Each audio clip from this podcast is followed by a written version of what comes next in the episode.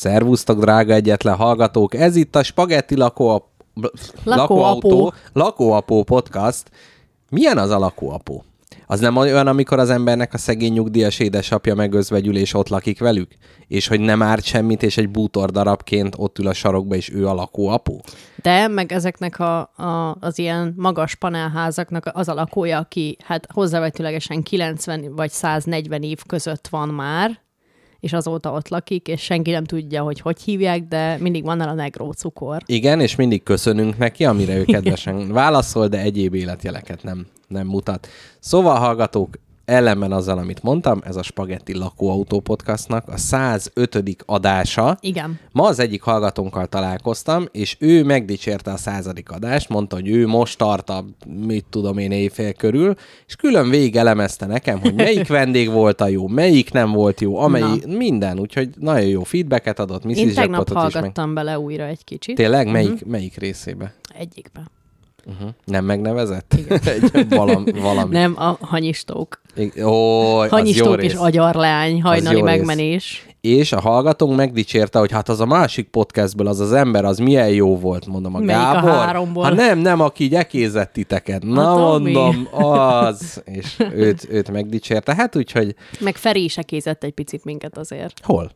Hát a Spagetti lakóautó 24. adásában. Ott élőben? Igen, Ja, mondta, hát hogy túl gyorsak vagyunk. Jó, az nem ekézés, az csak a a lemaradás konstatálása.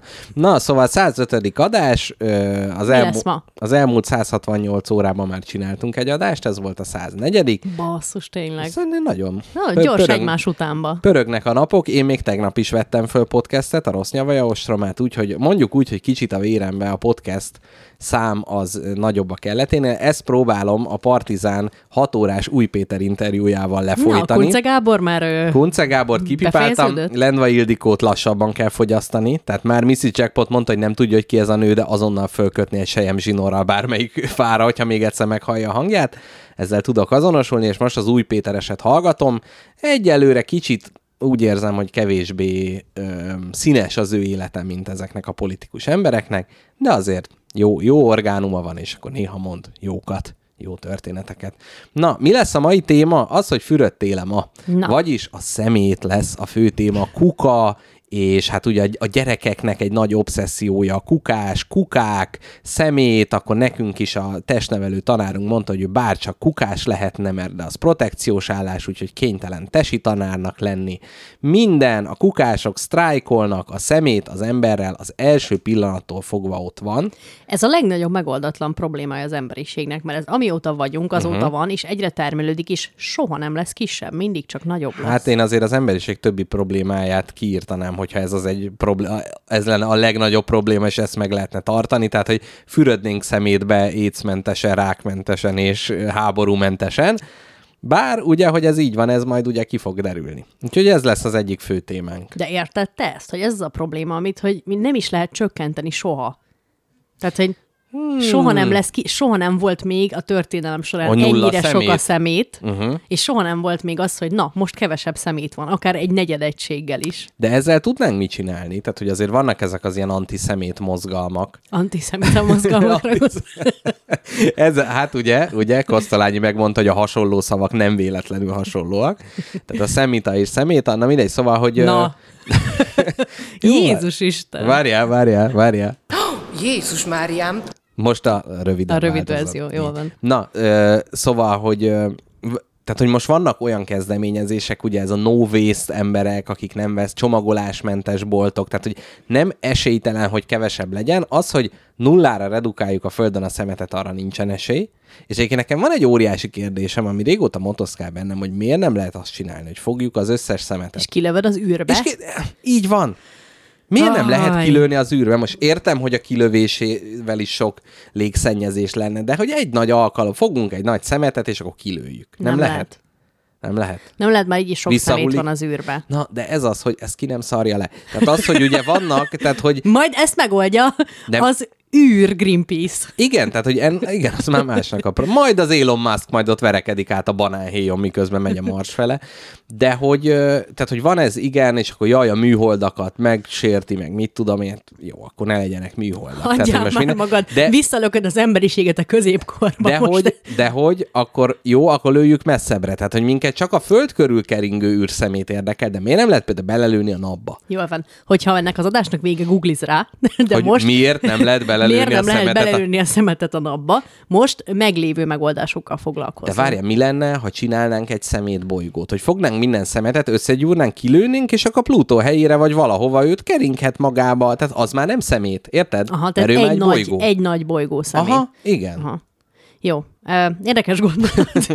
Ezt is, ezt is googliz ki mindenképp, illetve én azt tanácsolom, hogy mindenféle ilyen híres science guy-nak írj egy levelet. Hogy miért nincs Hogy ez így. miért nincsen szemétbolygó. Igen, mondjuk ez érdekes, hát de van a Föld, ugyebár. Tehát, hogy a Földön már minden részt összezsúváztunk, és én most akkor így ki akarnám ezt tágítani, hogy az emberiség akkor, meg nem lenne jó, ha kilőnénk az összes szemetet, akkor megnyugodnánk. Az lenne, hogy jaj, nincs itt szemét, és akkor még több szemetet csinálnánk. Tehát ez, ez nem jó. Ezt nem javaslom senkinek.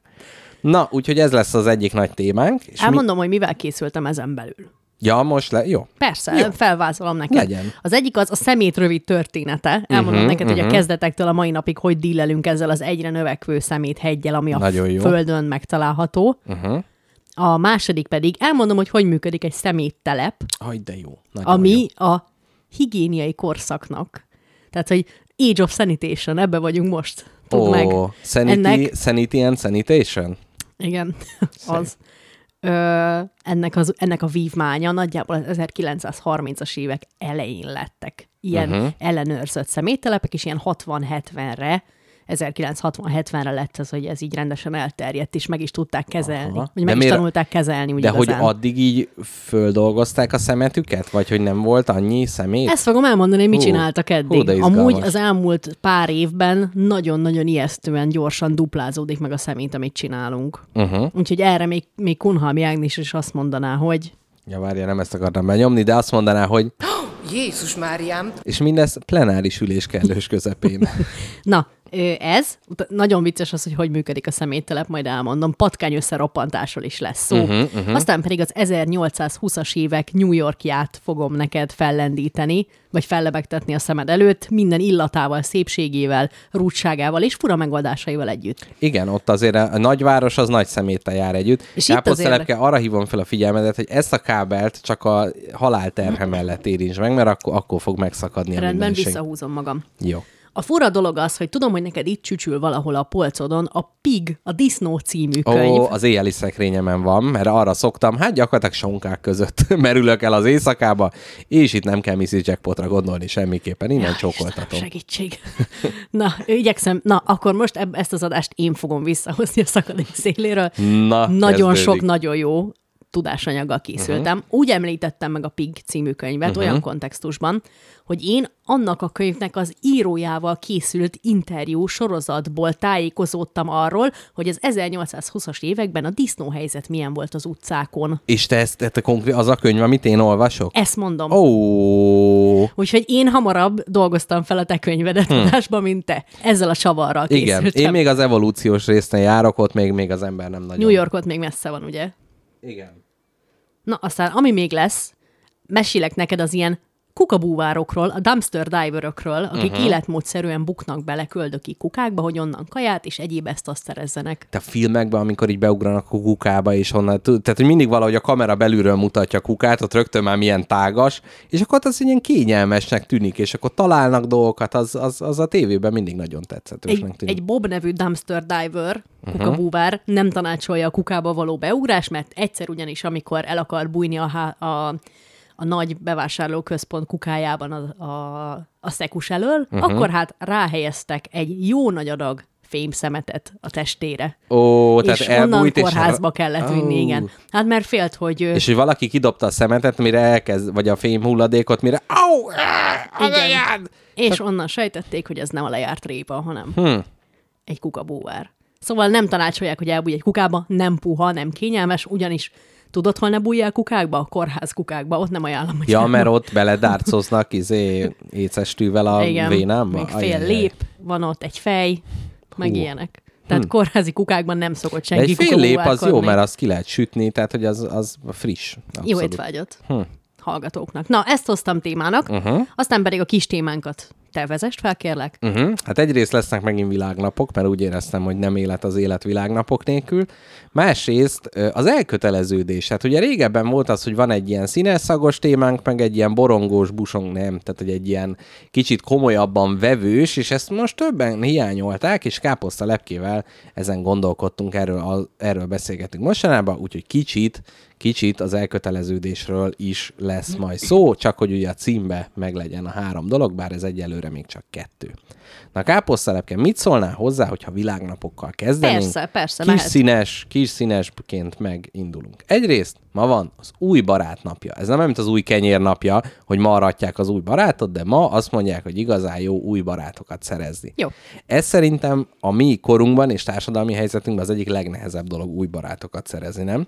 Mert ez egy ilyen kötelezettség pekics, hogy aztán utána ő a barátom, és akkor így foglalkozni kell velem, meg kell hallgatni a hülyeségeit. Én nagyon élvezem, és nagyon várom. Az új barát? Igen. Jaj, tényleg, te most nagy barát ö, cunami előtt állsz. Uh-huh. De ott mondjuk bele leszel kényszerítve ebbe. Tehát ott de nem, nem tud, is bánom. De ott nem tudod elkényelmeskedni. Tehát, hogy mert ugye most itthon, a jelenlegi életedben nem halászod úgy a barátokat, hanem azt mondod, hogy jaj, aki megvan, épp elég baj van azzal is, vagy hát, hogy épp elég nehéz azzal is fogla, foglalatoskodni, de hogy ott meg ugye ezek leredukálódnak, eltűnnek a sűjesztőbe, ott leszel egy szám magad. Ja, köszönöm.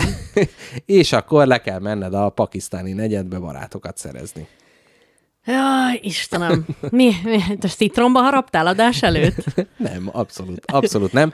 Én szeretek barátokat szerezni, és üdvözöl, üdvözlöm ennek a lehetőségét, hogy új emberekkel ismerkedjek meg. Nehéz lesz, igen. Nem bánom. Kíváncsi vagyok. Kíváncsi milyen, vagyok, hogy milyen módszert, az emberek milyen, máshol. Milyen ö, csalikat készítesz be a kis horgász gyűjteményedbe? Például van egy barátom, aki külföldre költözött, és neki ő nem, ő nem nagyon tudott így barátokat szerezni még. Uh-huh és éppen ezért van egy ilyen alkalmazás, képzeld el, hogy Bumble BFF, ami a Bumble, mint társkereső alkalmazás, annak egy ilyen Best Friends Forever verziója, ahol Ó, barátokat lehet keresni. De jó. Így van. És végre nem a szexről szól az egész, Hát hanem... kivéve ugye néha, hogy igen, mert hogy ilyet is hallottunk néha már, jön hogy... a, Néha jön a Bumblebee a nagy fullánkjával, aztán ott valami. Igen. Hát vagy ugye pont nem. Néha egy BFF-nek álcázva.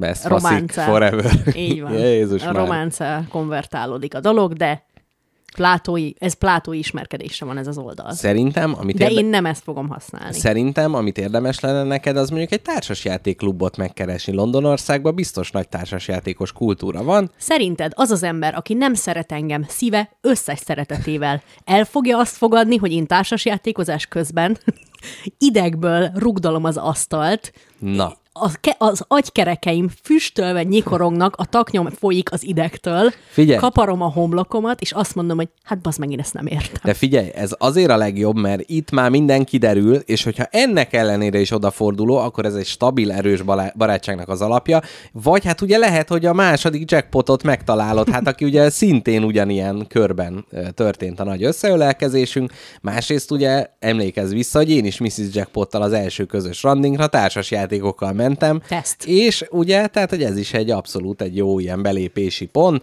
úgyhogy én azért ezt javaslom, tehát lehet, hogy pár britet magadra fogsz haragítani, de egy ilyen nagyvárosba, az semmi, csepp a tengerbe. Jó. Úgyhogy lesz, lesz majd másik. Fogok majd valamelyik adásban brit szubkultúrákról hozni neked uh-huh. ö, információkat, ugyanis ma elmerültem az Urban Dictionary-nek, uh-huh. az urbánus szótárnak nagyon jó. A, a brit szubkultúra fülében. Aha. Jó, jó, jó kis emberfajták De mi, vannak hogy, arra. Hogy pánkok, is, királyi igen. család. És erre ilyen, nem ez a kettő van Britanniában, hanem például vannak De a... De már párat. A CSEV, vagy CSAV, uh-huh. C-H-A-V.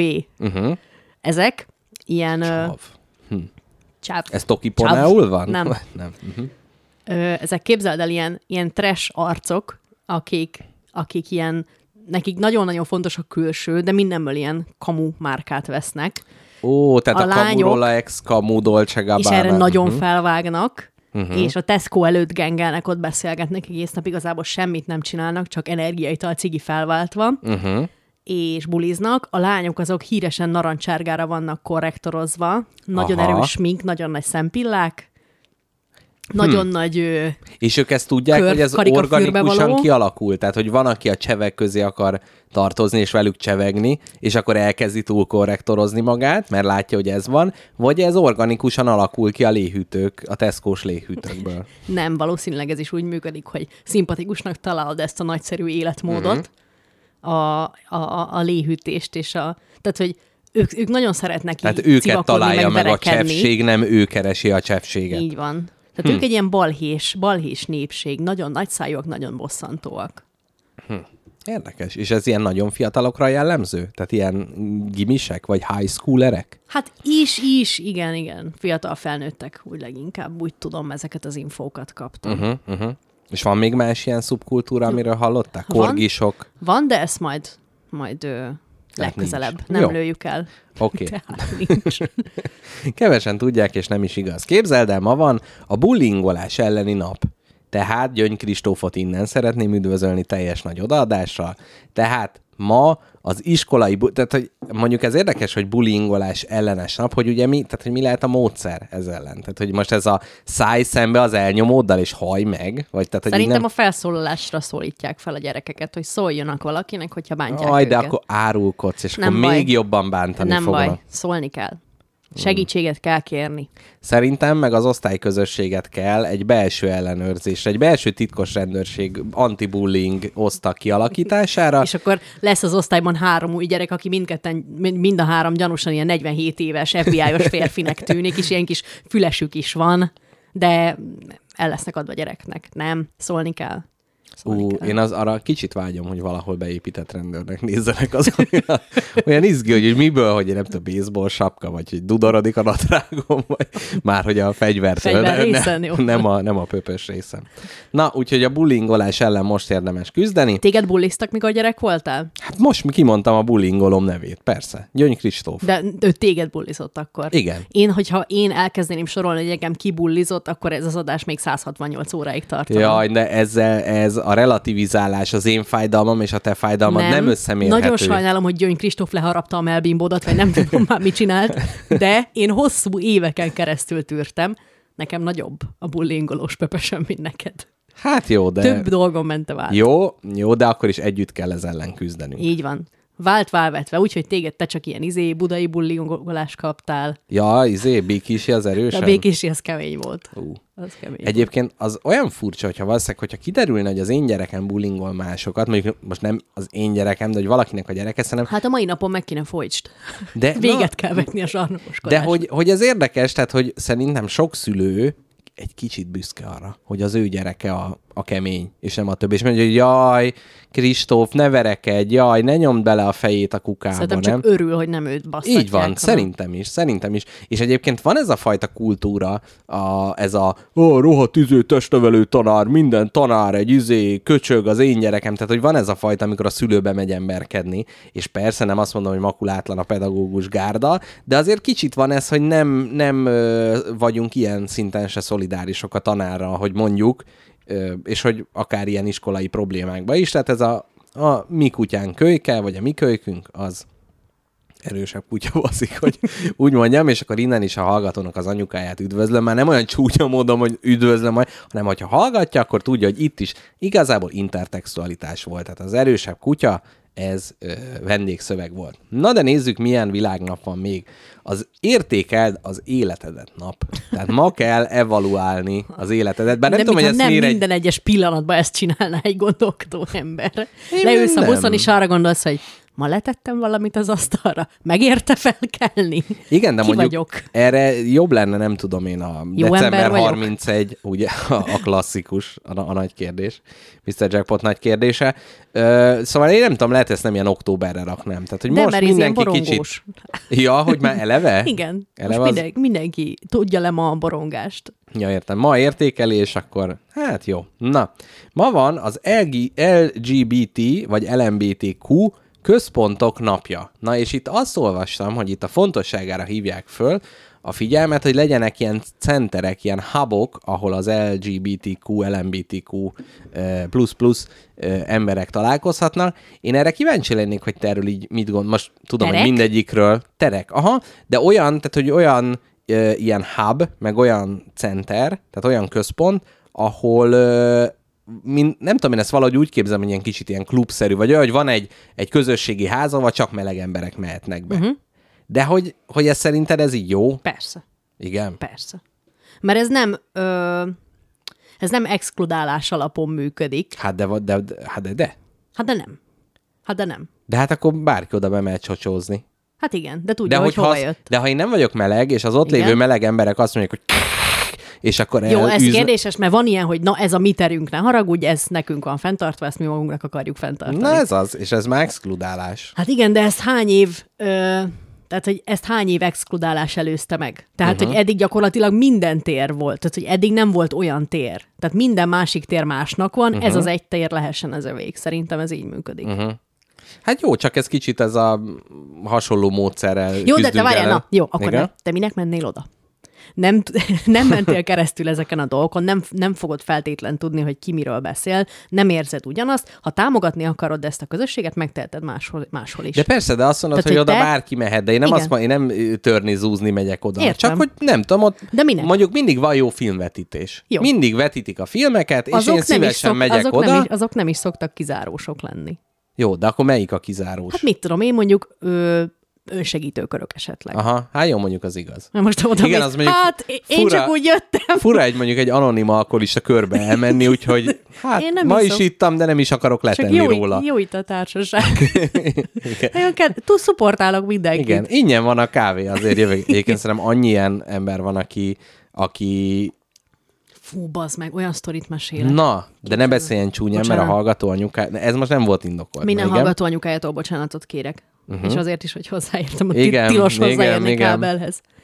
Hogy hallottam egy sztorit, hogy ö, volt egy ilyen, össze, összejött egy ilyen kismama önsegítő kör, uh-huh. ahogy ilyen szinte teljesen ismeretlen kismamák egymásnak ö, egy városba költöztek, és akkor elkezdtek beszélgetni, és akkor jaj, nekem is baba lesz, neked is. Ez hogy működik nálatok? Az, hogy működik, és egy egyre szorosabb baráti uh-huh. társaság alakult ki, ilyen uh-huh. 8-10 nőből, és ö, képzeld el, Olyan jó lenne, ha egy terrorszervezetbe futnak ilyen sokkal izé- rosszabb szerintem, de hogy még ennél sokkal rosszabb, hogy, hogy, hogy tök jókat beszélgettek, aztán végén már személyesi fordult a barátság, összejártak, ott is ilyen tanácskörök voltak, meg minden, és egyszer valaki beírta a csoportchatbe csak ennyit, hogy vigyázzatok magatokra, lányok, nem mindenki az, akinek mondja magát.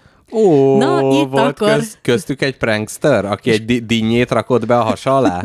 So, nem, de annyira rossz, hogy nem bírod elképzelni, úgyhogy hagyjuk abba a röhögcsélést.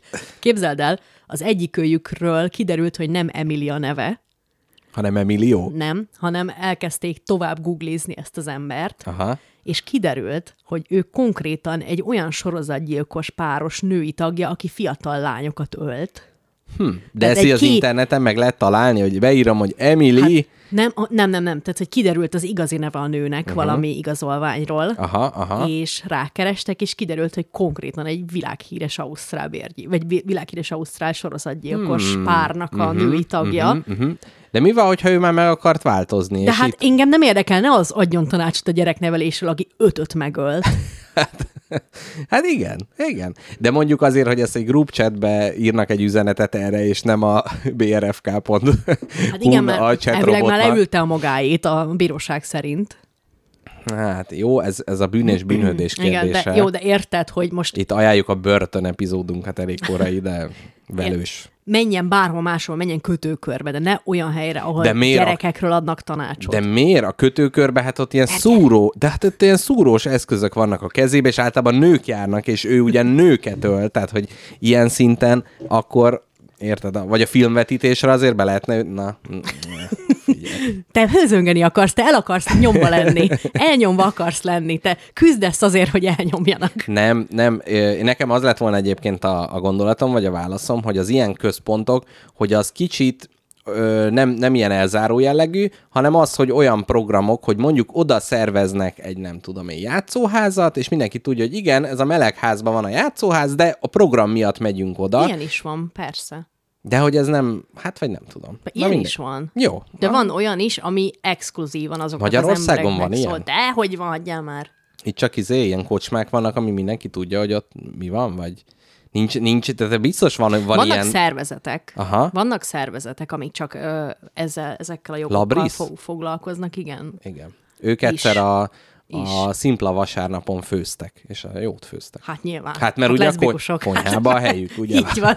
Két nő, több idő a konyhába. Egészség. Jó, jó. De hogy, tehát, hogy vannak például ilyen, ilyen titkos klubok, vagy ilyen zárt körök? Hát mindig is voltak, persze. Aha. Van egy ö, Meleg férfiak, hideg diktatórák című film. Uh-huh, Nézd meg. Jó. De Nincs nézzük meg együtt, mert hideg, hideg férfiak, meleg, meleg diktatúra. Képzeld el, ilyen nincs.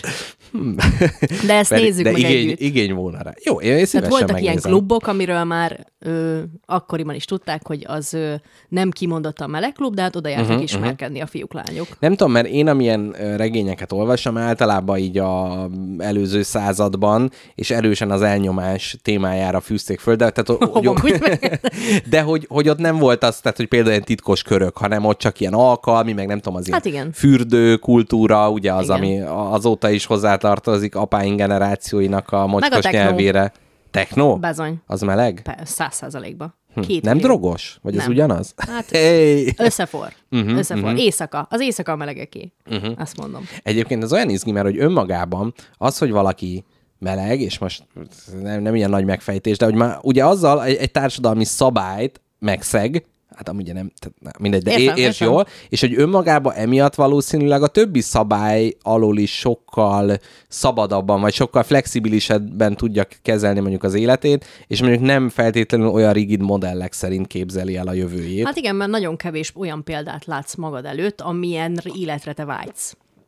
Tehát, hogy te már alapból nem uh-huh. látod a, a jól megjárt, körülötted ö, mindenki által járt úton a, Igen. a saját utadat. Igen, Akkor mert meg különben már ugye akkor minden meleg yourself. férfi, minden meleg férfi az ELTE BTK nyelvész professzor akarna lenni, mert hogy ugye ez az egy példa, amit látnak. Igen, így van. Hát vagy színházigazgató, ugye? Hogyha már ebbe egy kicsit belementünk. Na de, most jön a következő nagy kedvünk, de megmondom őszintén, tehát nem én szerkesztettem így a sorrendet, ez ilyen sorrendben Jaj, volt. már valami nagyon Ma offenzív van a következik. melvilág napja.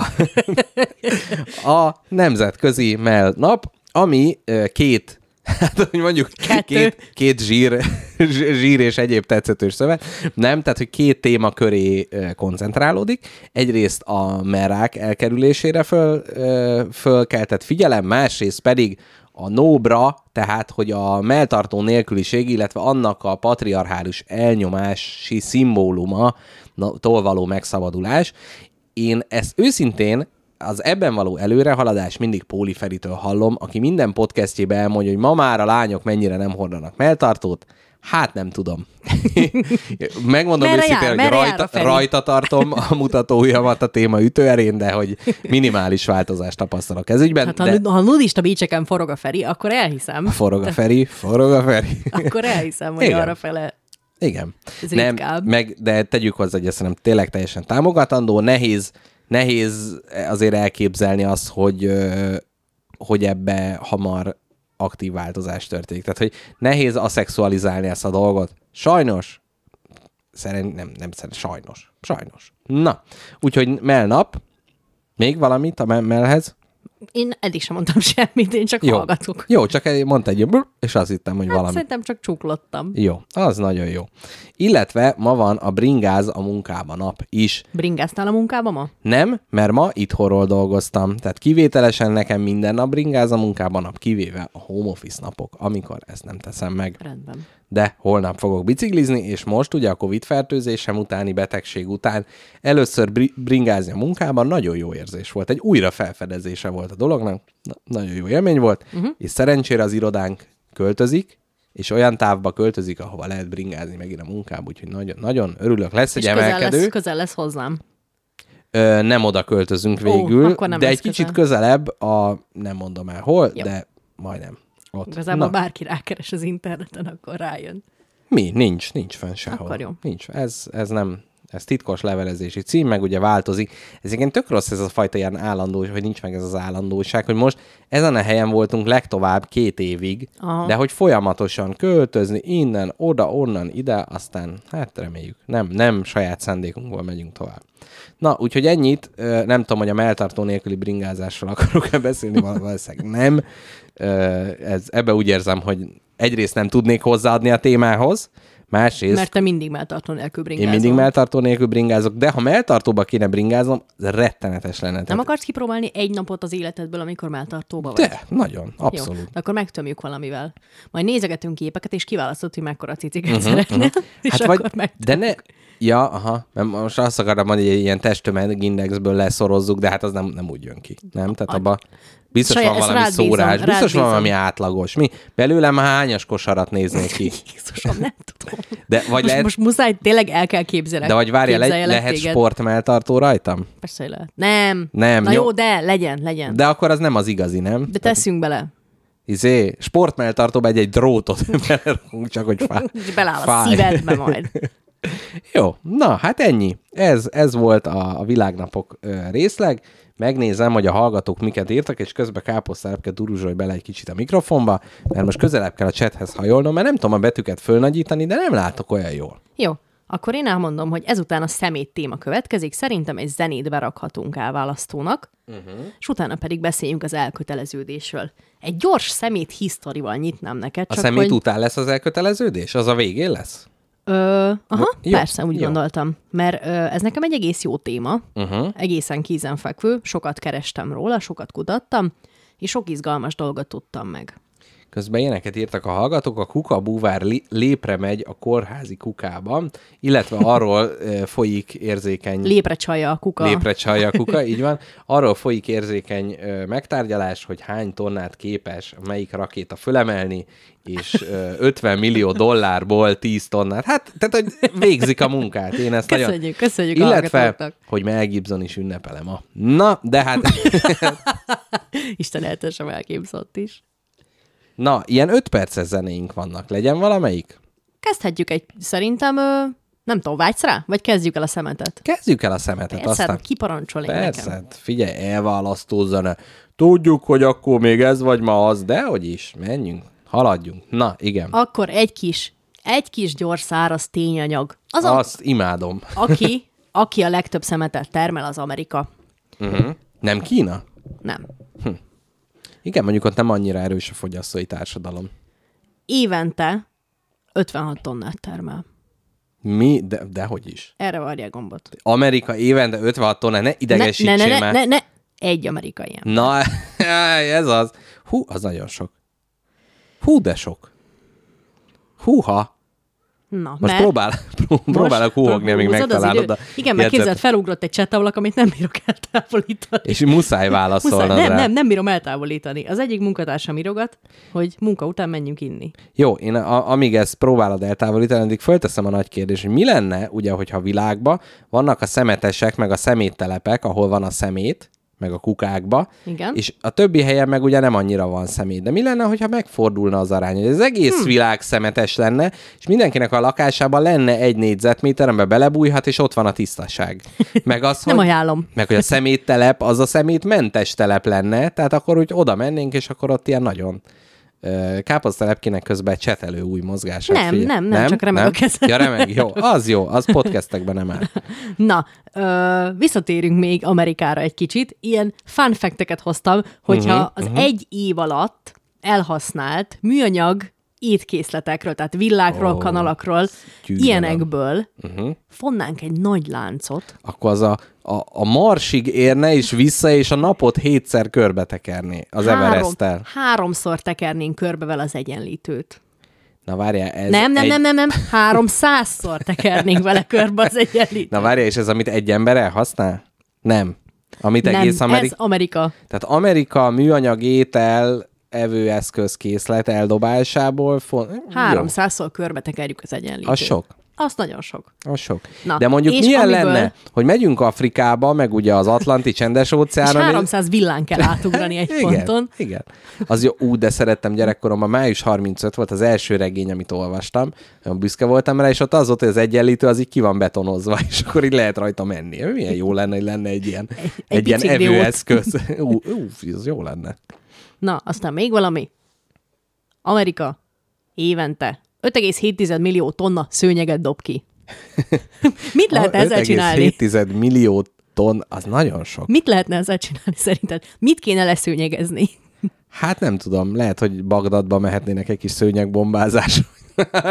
És ugye, érted, itt egy kis aladinos áthallás is volt, tehát ez dupla fenekű humor volt. Nagyon ügyes nem tudom, képzeld el, nekem apukám az most a szőnyeg bizniszbe dolgozik, Na. sőt, az öcsém az egyetem mellett is ebbe bele dolgozik, és például ilyen ö, gyakran van az, hogy arculatváltás van egy irodába, És kidobják és kidobják. Így Na, van. E, miattuk van ilyen sok eldobott, hasz, Így van. gazdátlan szőnyeg a világon. Így van, mondjuk apukám kimenti azért ennek egy részét, tehát ilyen fertőtlenítő lábtörlőből Dunát lehet rekeszteni, 300-szor, ugyebár, de hogy igen, tehát hogy ez, ez itt nem ismernek párdont az ember. Gyermekkorodban volt, vettél részt papírgyűjtésen? Uh-huh, volt az iskoládban? Azt minek gyűjtöttük? Csak újrahasznosítási szempontból? Újrahasznosítás, igen, mert hát akkor nem voltak még ilyen na, ilyen szelektív kukák mindenhol. Uh-huh. Hú, azt imádtam. Az tök jó volt, és akkor vittük be, és akkor így számoltuk, volt egy ilyen nagy mérleg, és akkor rá lehetett állni pluszba, hogy akkor kicsit csalni, meg tök jó könyveimet gyűjtöttem ott, mert hogy voltak, amiket így kidobtak, és akkor én azokat onnan be, begyűjtögettem. Az nagyon jó volt.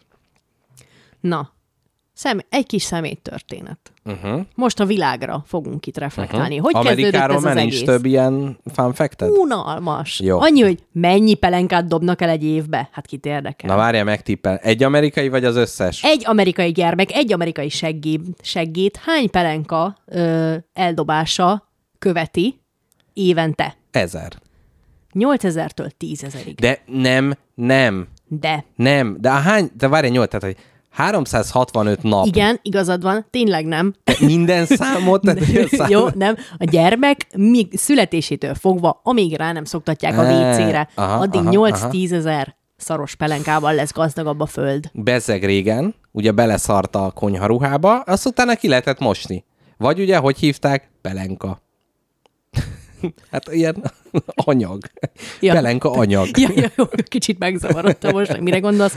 Mostanában is kezd fellendülni a, a mosható pelenka piac. Nagyon helyes. A, akár csak, ugye, a Na, ezt is hogy kell szépen mondani, mint a menstruációs véradás egyik fő A műsorvezető. mosható betét? A mosható betét, ez a szó nem jutott el. Nem, Mi, mire gondoltál helyette? Nem, azt nem tudtam, hogy ez a tisztasági betét, mert ez igazából nem ez. Nem. És hogy ez egészségügyi betét, vagy nem tudom, Igen. hogy egyébként mi, Azt mi hiszem, ez ez a a, a megnevezése.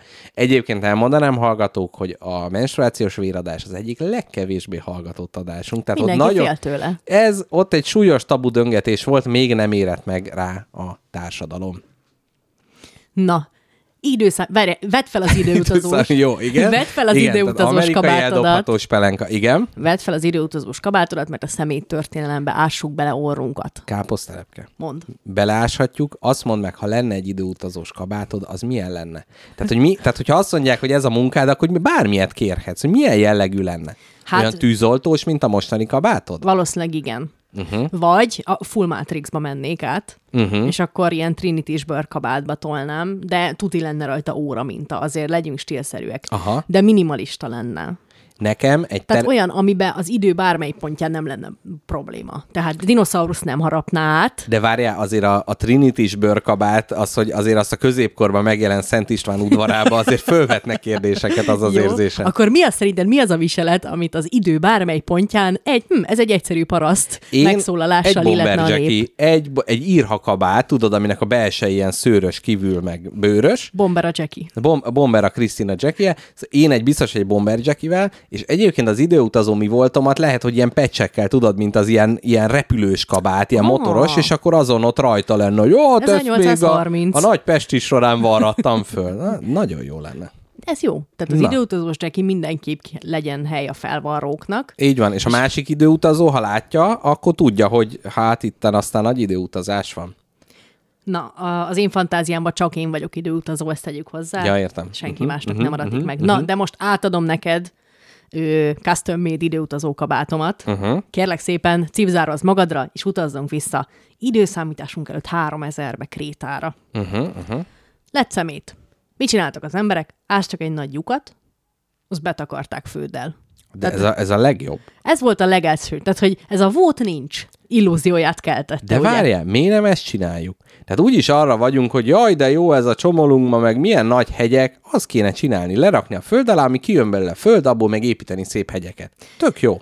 Megmondom, mi van. Ez még annak idején működött, mikor egy átlag család termelt három csirkecsontot egy hét alatt. Tehát azt még viszonylag könnyen Aha. el lehetett kaparni. Aha.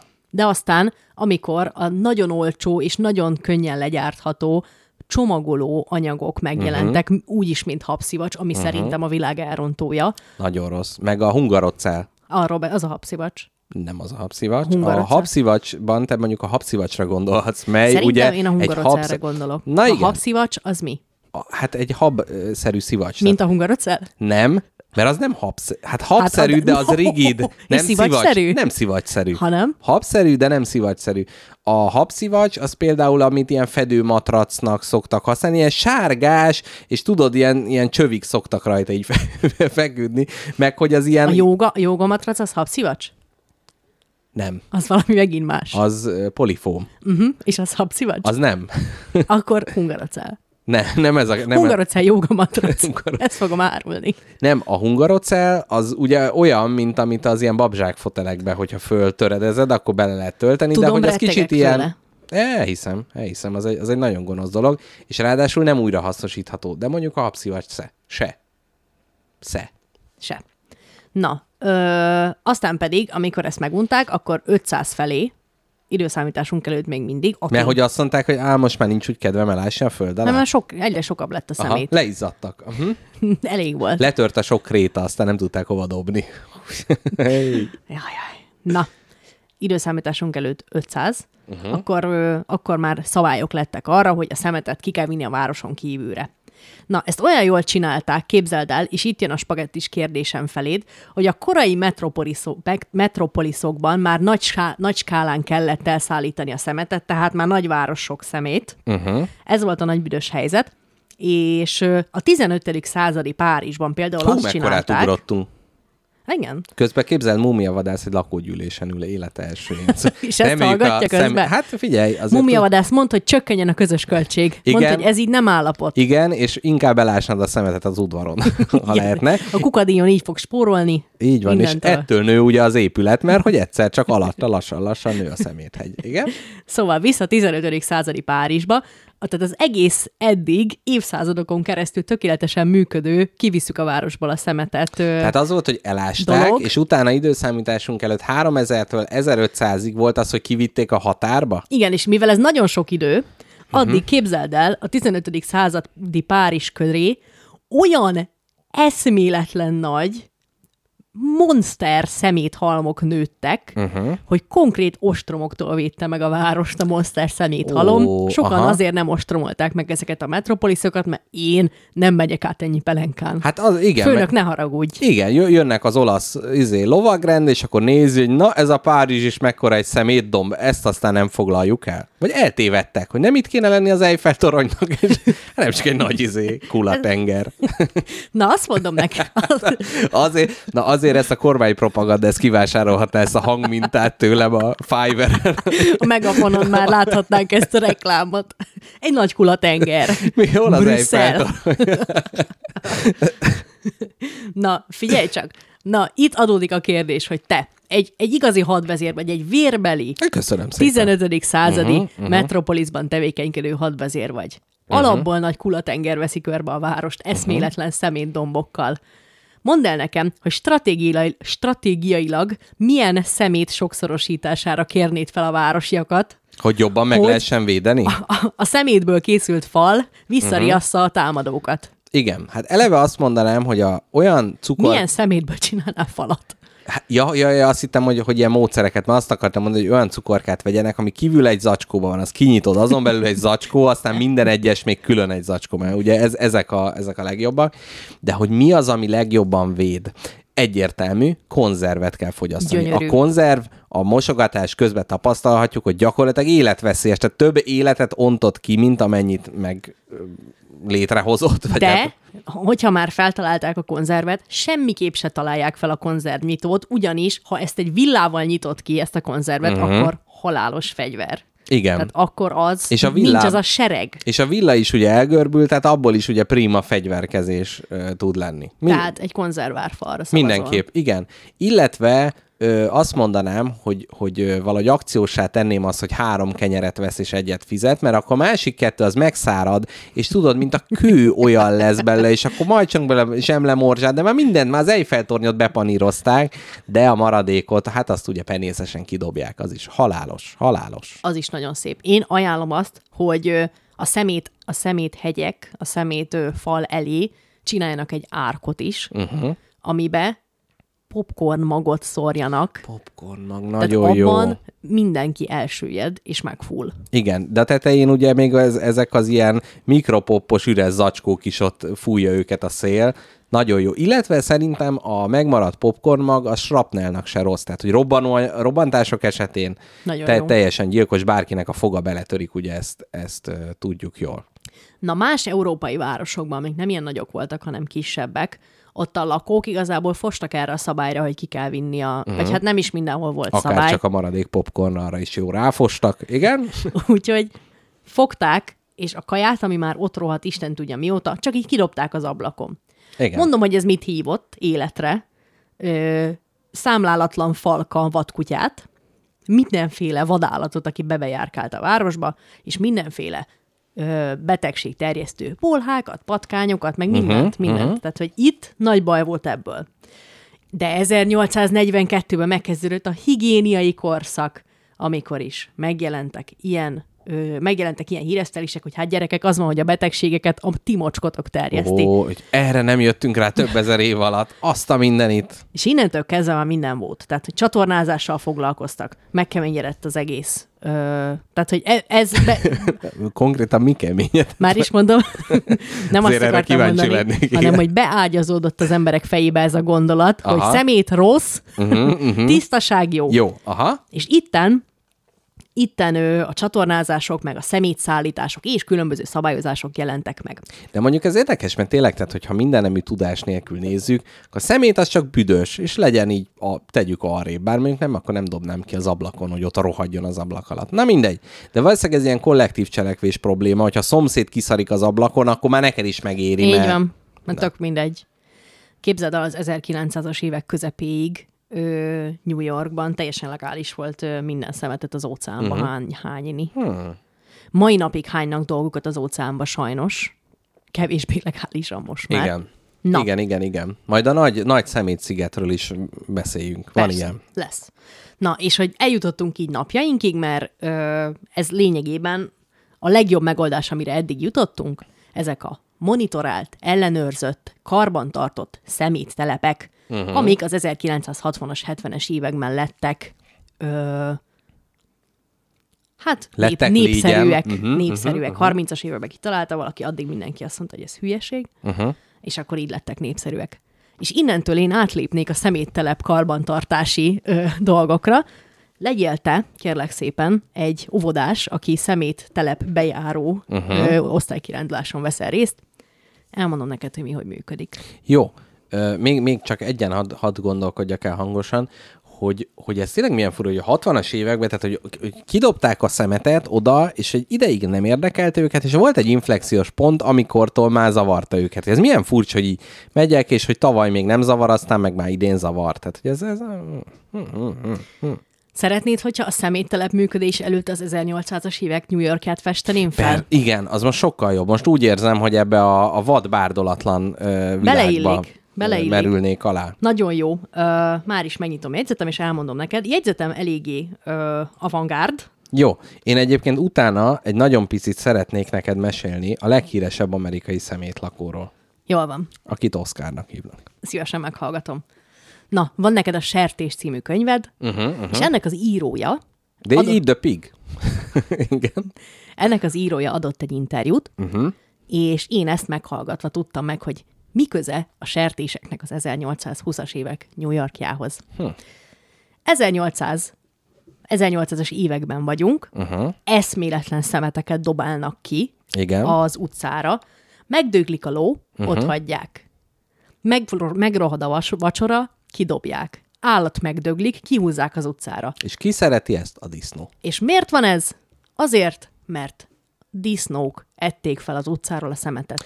A közüzemi disznó, és akkor Akinek jön, jön a volt. konda, és fölzabálja a szemetet? A hentesek kint etették disznóikat, csak kicsapták őket, mert úgyis volt döglött igásló, amit meg kellett tenni.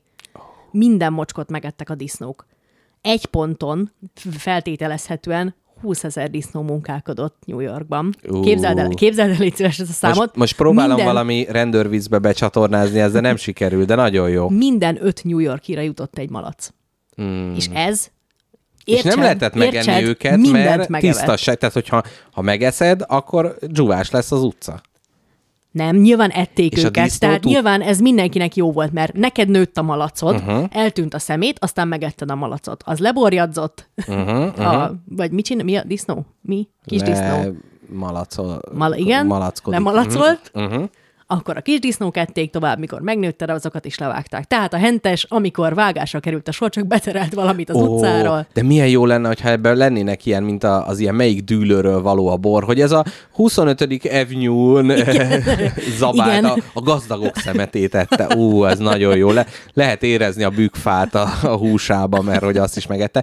De A egyébként szivar végeket benyomta a kis malac. igen, igen, igen. De az, hogy, hogy, hogy a disznók kimennek, és föleszik a szemetet, Nem az, kimennek, kint laknak. jó, vagy ki, ne, hát neveli őket, őket. nem? Mert akkor különben elviszi más, hanem azért este 20 000 mondták disznóban nekik, emlékeztetnélek. "Mm", és akkor hazajöttek. Nem szerintem azért, azért kell nekik egy kis sisi a hely.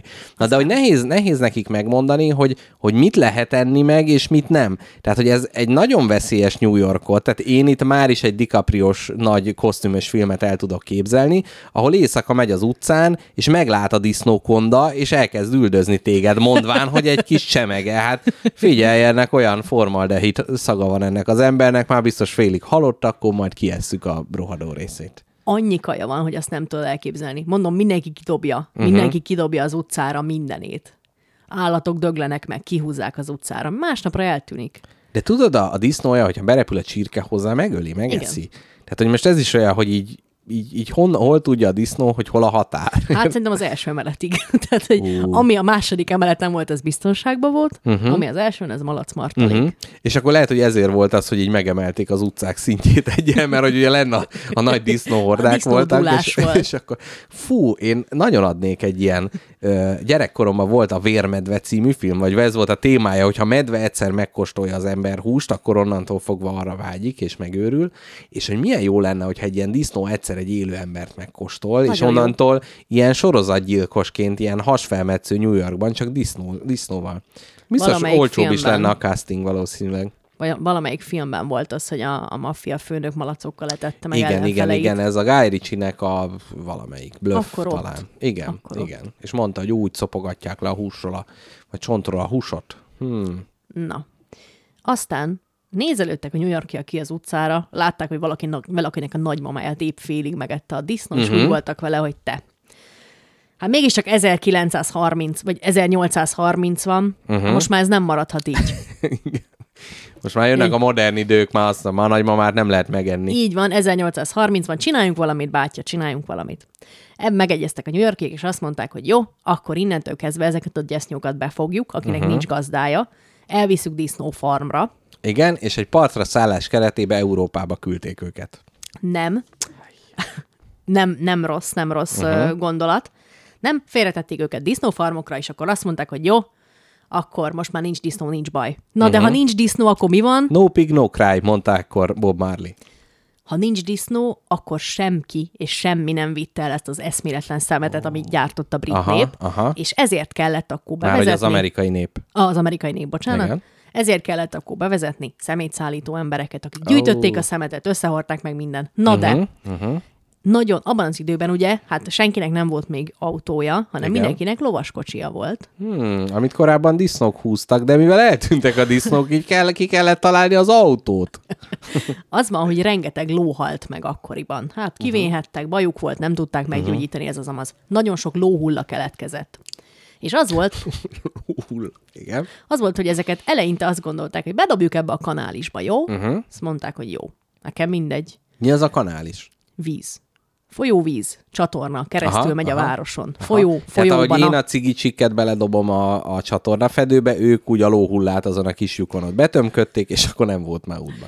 Igen ám, de nem tudták azt, hogy a lóhulla lebeg. Úgyhogy amikor már bedobtál 50 ezer lovat a csatornába, és mind lebeg, akkor baj van. Újra összeült a New Yorki lakógyűlés. Aha. Azt beszélték, hogy bátya, valamit mégis kéne csinálni, és itt lebegnek a lovak. Hát Most nem, vagy látom a, kitaláljuk, hogy süllyedjen el, vagy valami más megoldás kell. nem látják a tavirózsákat a sok lóhullától. Úgyhogy búvárokat, búvárokat, lósúlyozó búvárokat működtetett New York városa, akik a döglött, Súlyokat kötöztek a döglött a lovakra? töklött lovakat lesúlyozták, hogy akkor legalább a kanál is alján legyen, ahol nem látom. Fú, azért, azért egy ilyen víz alatti sellőként így megjövök Európába, és meglátom, hogy ilyen lóhullákot lógnak lesúlyozva. Na hát érthető okokból ez nem működött. Lehet, hogy a maffia később ez a, a innen vette, tudod, amikor súlyt kötnek az ember lábába, aztán bedobják a Hudson folyóba? Gyanús. Hm. De mondom, ez egy idő után a nagy számok miatt nem működött, úgyhogy Brooklyn egyik partját ö, egy ilyen ló ö, de igazából Dead Horse Bay-nek hívják, döglött lópartnak hívják. Uh-huh, Ezt oda kihúzták a lóhullákat, az kész. Uh-huh, uh-huh. Na, ez eszméletlen szagokkal járt, Hmm. És arra ment, a, arra ment a fifikás New Yorki, aki pénzt akart csinálni, és kitalálta, hogy mit fogok ide építeni. Műtrágyagyárat, ragasztógyárat. Kiszedi a lóhullát, és abból megcsinálja a ragasztót? meg szappant. Hú. Hogy ezeket a lóhullákat mink feldolgozzuk. Na, hát képzelj el egy műtrágya, egy ragasztó és egy szappangyár, ami mind lóhullákat Ami ami mind- dolgoz fel, Ami mind milyen a- illattal. Mind a Dead Horse Bay mellett található. Hú, ma, ma biztos nagyon drága ingatlanok vannak ott a Dead Horse Bay-en. Na mindegy, igen. Tehát ez de eszméletlen szaggal járt, ez az egész Brooklyn belengte ez az undorító dögszag. Hmm. Úgyhogy úgy voltak vele, hogy na, hogyha már úgyis ilyen rohadt büdös van, akkor csináljunk ide egy szeméttelepet. Uh-huh. Úgyhogy innentől kezdve minden más szemét oda ment. Ó, aha, aha, tehát ha már büdös van. Na, ez tök jó. Ez, ez, ez, ez. A New Yorki hallgatónkat majd kérdezzük már meg így, így most adásba, hogy ő esetleg járta a Dead Horse Bay-en, még mindig büdös van-e, és hogy mit tud a New Yorki szemét helyzetről, mert hát ott azért ez tényleg nagyon durva mennyiség lehet. Így van.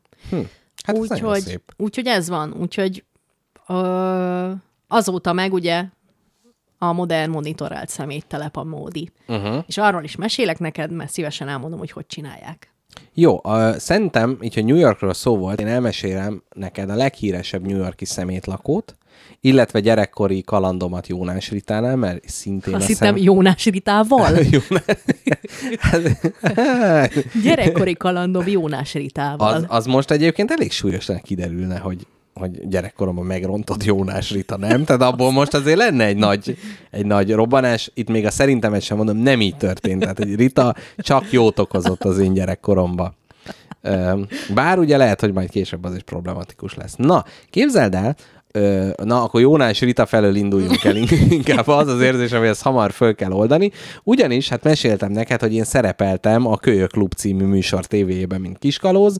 Na de nagy ö, szomorúságként ért, amikor lecserélték ugye ezt a, a műsorsávot a vagy hát nem műsorsávot, tehát a Kölyök Klubba a kalózos módit kicserélték egy ilyen padlás settingre, és most a YouTube-on találtam is felvételt róla, mindenféle érdekességek, kvízek és ilyeneket játszottak ott Jónás Ritával, és kalózok helyett egy új szereplő jött elő, a Kukalakó, akiről sajnos nem találtam felvételt, ha valakinek van, akkor kérem ossza meg velem, mert nem találtam, aki hát egy ilyen báb jellegű szemét lény volt, aki egy kukából jött ki, és Jónás Rita hát vele tangózott, és vele váltott forró csókokat. Szegény Jónás Rita, senki nem táncolt vele. De érted azt, Csak hogy... a kuka. De érted, tehát, hogy ezt, ezt ahogy a, az RTL-nek a vezetői elpicselik, hogy jó, akkor eddig volt a kalóz, és most jöjjön egy, egy élő hulladék lény. fogják a gyerekek. Mert mit szeretnek a gyerekek? Hát a szemetet. Egy mocsok embert. egy mocsok ember. Egyébként a gyerekek és a, a szemét vonzódására majd kicsit beszéljünk. Na de hogy, tehát, hogy itt volt ez a kukalakó, és hogy ez nem egy egyedi dolog, mert hogy képzeld el, hogy Amerikába, mond, A gyerekek mozognak a szeméthez, és a szemetek is mozognak a gyerekekhez. szép, Csak a szemetek Szép. mozognak a gyerekekhez. szép, nagyon szép. Hát Fúj. igen, ez, ez, ez, ez igen. Magam. Na, úgyhogy kukalakónak, tehát hogy nem egy originális gondolat, ugyanis Amerikában van egy nagyon híres kukalakó, mégpedig hát a Szezám utcában, vagyis a Muppet Show-ban szerepel ö, Oscar, kukalakó láttam. Oscar, én sem, szerintem az nálunk nem, nem volt így ö, kiküldés, ez még mai napig megy, mert nem tudom én mikor ment kukalakó Oscar, és a nagy sárga madár megalkotója az nemrég ment nyugdíjba, tehát még mindig, mindig megy a, a sorozat. Na, és ö, kicsit hagyd meséljek neked kukalakó Oszkárról, aki az amerikaiak nagy kedvence. Egyrészt ö, egy étterem tulajdonosról mintázták az Oscar Salt and Sea étterem tulajdonosa, aki nagyon bunkó volt, mogorva és büdös, és ezért, mivel oda jártak kajálni a bábművészek, ezért róla mintázták ö, Oszkárt, aki a kukalakó Oszkár volt. A Szezám utcai Robert V. Meró szerint Oszkár azért jött létre, hogy közvetve a fai és etnikai sokszínűséget demonstráltatott gyerekek vannak a fehérek, vannak a feketék, és vannak a kukába lakó szörnyűséges mocsadék élőlények.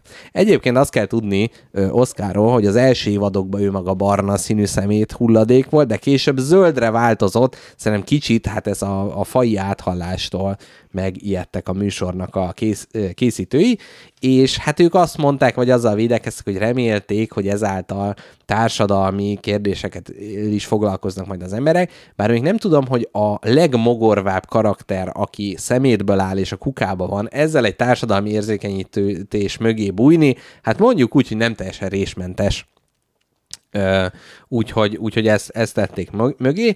Ők azt mondták még továbbá, hogy Oscar a, a belvárosi lakót, az igazi New Yorki belvárosi lakót képviselik, akik belenőttek abba, hogy az igazságtalanságot kihívás nélkül elfogadják. Tehát ülsz a szemétbe, dobják a fejedre a kulát, és akkor elfogadod és mogorváskodsz, de igazából nem teszel ellene. Én itt ezt egy kicsit egyébként jobban, jobban, ö, jobban el tudom ö, képzelni. Oscar ba- barátja volt Bruno, a szemetes ember, akinek a segítségével mozgó, mo- mozgathatóvá is lett, és vannak epizódok, ahol egy szemetesben hordozza a kis kukalakó karaktert.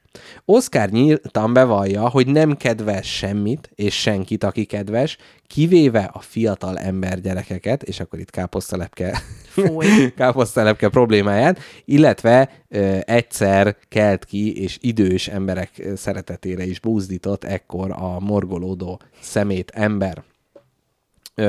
Kívülről, bár kívülről úgy tűnik, hogy Oscar szemetes ládája akkora, mint egy átlagos szemetes láda, belülről sokkal nagyobb, ahogy az Elmó kalandjai Morgó országban című filmben kiderült, Oscar elmondása szerint egy farm, egy úszómedence, egy jégpálya, egy bowlingpálya, egy zongora is elfér az ő kukájában. Ja, így Ez- bizonygatja mindenkinek, hogy igazából Itt gazdag. minden van. Ja, hogy tízé úszok a medencémbe. Ez Igen. nem egy kuka. Továbbá van egy házi állata is, uh, Slimy a féreg, mondjuk így.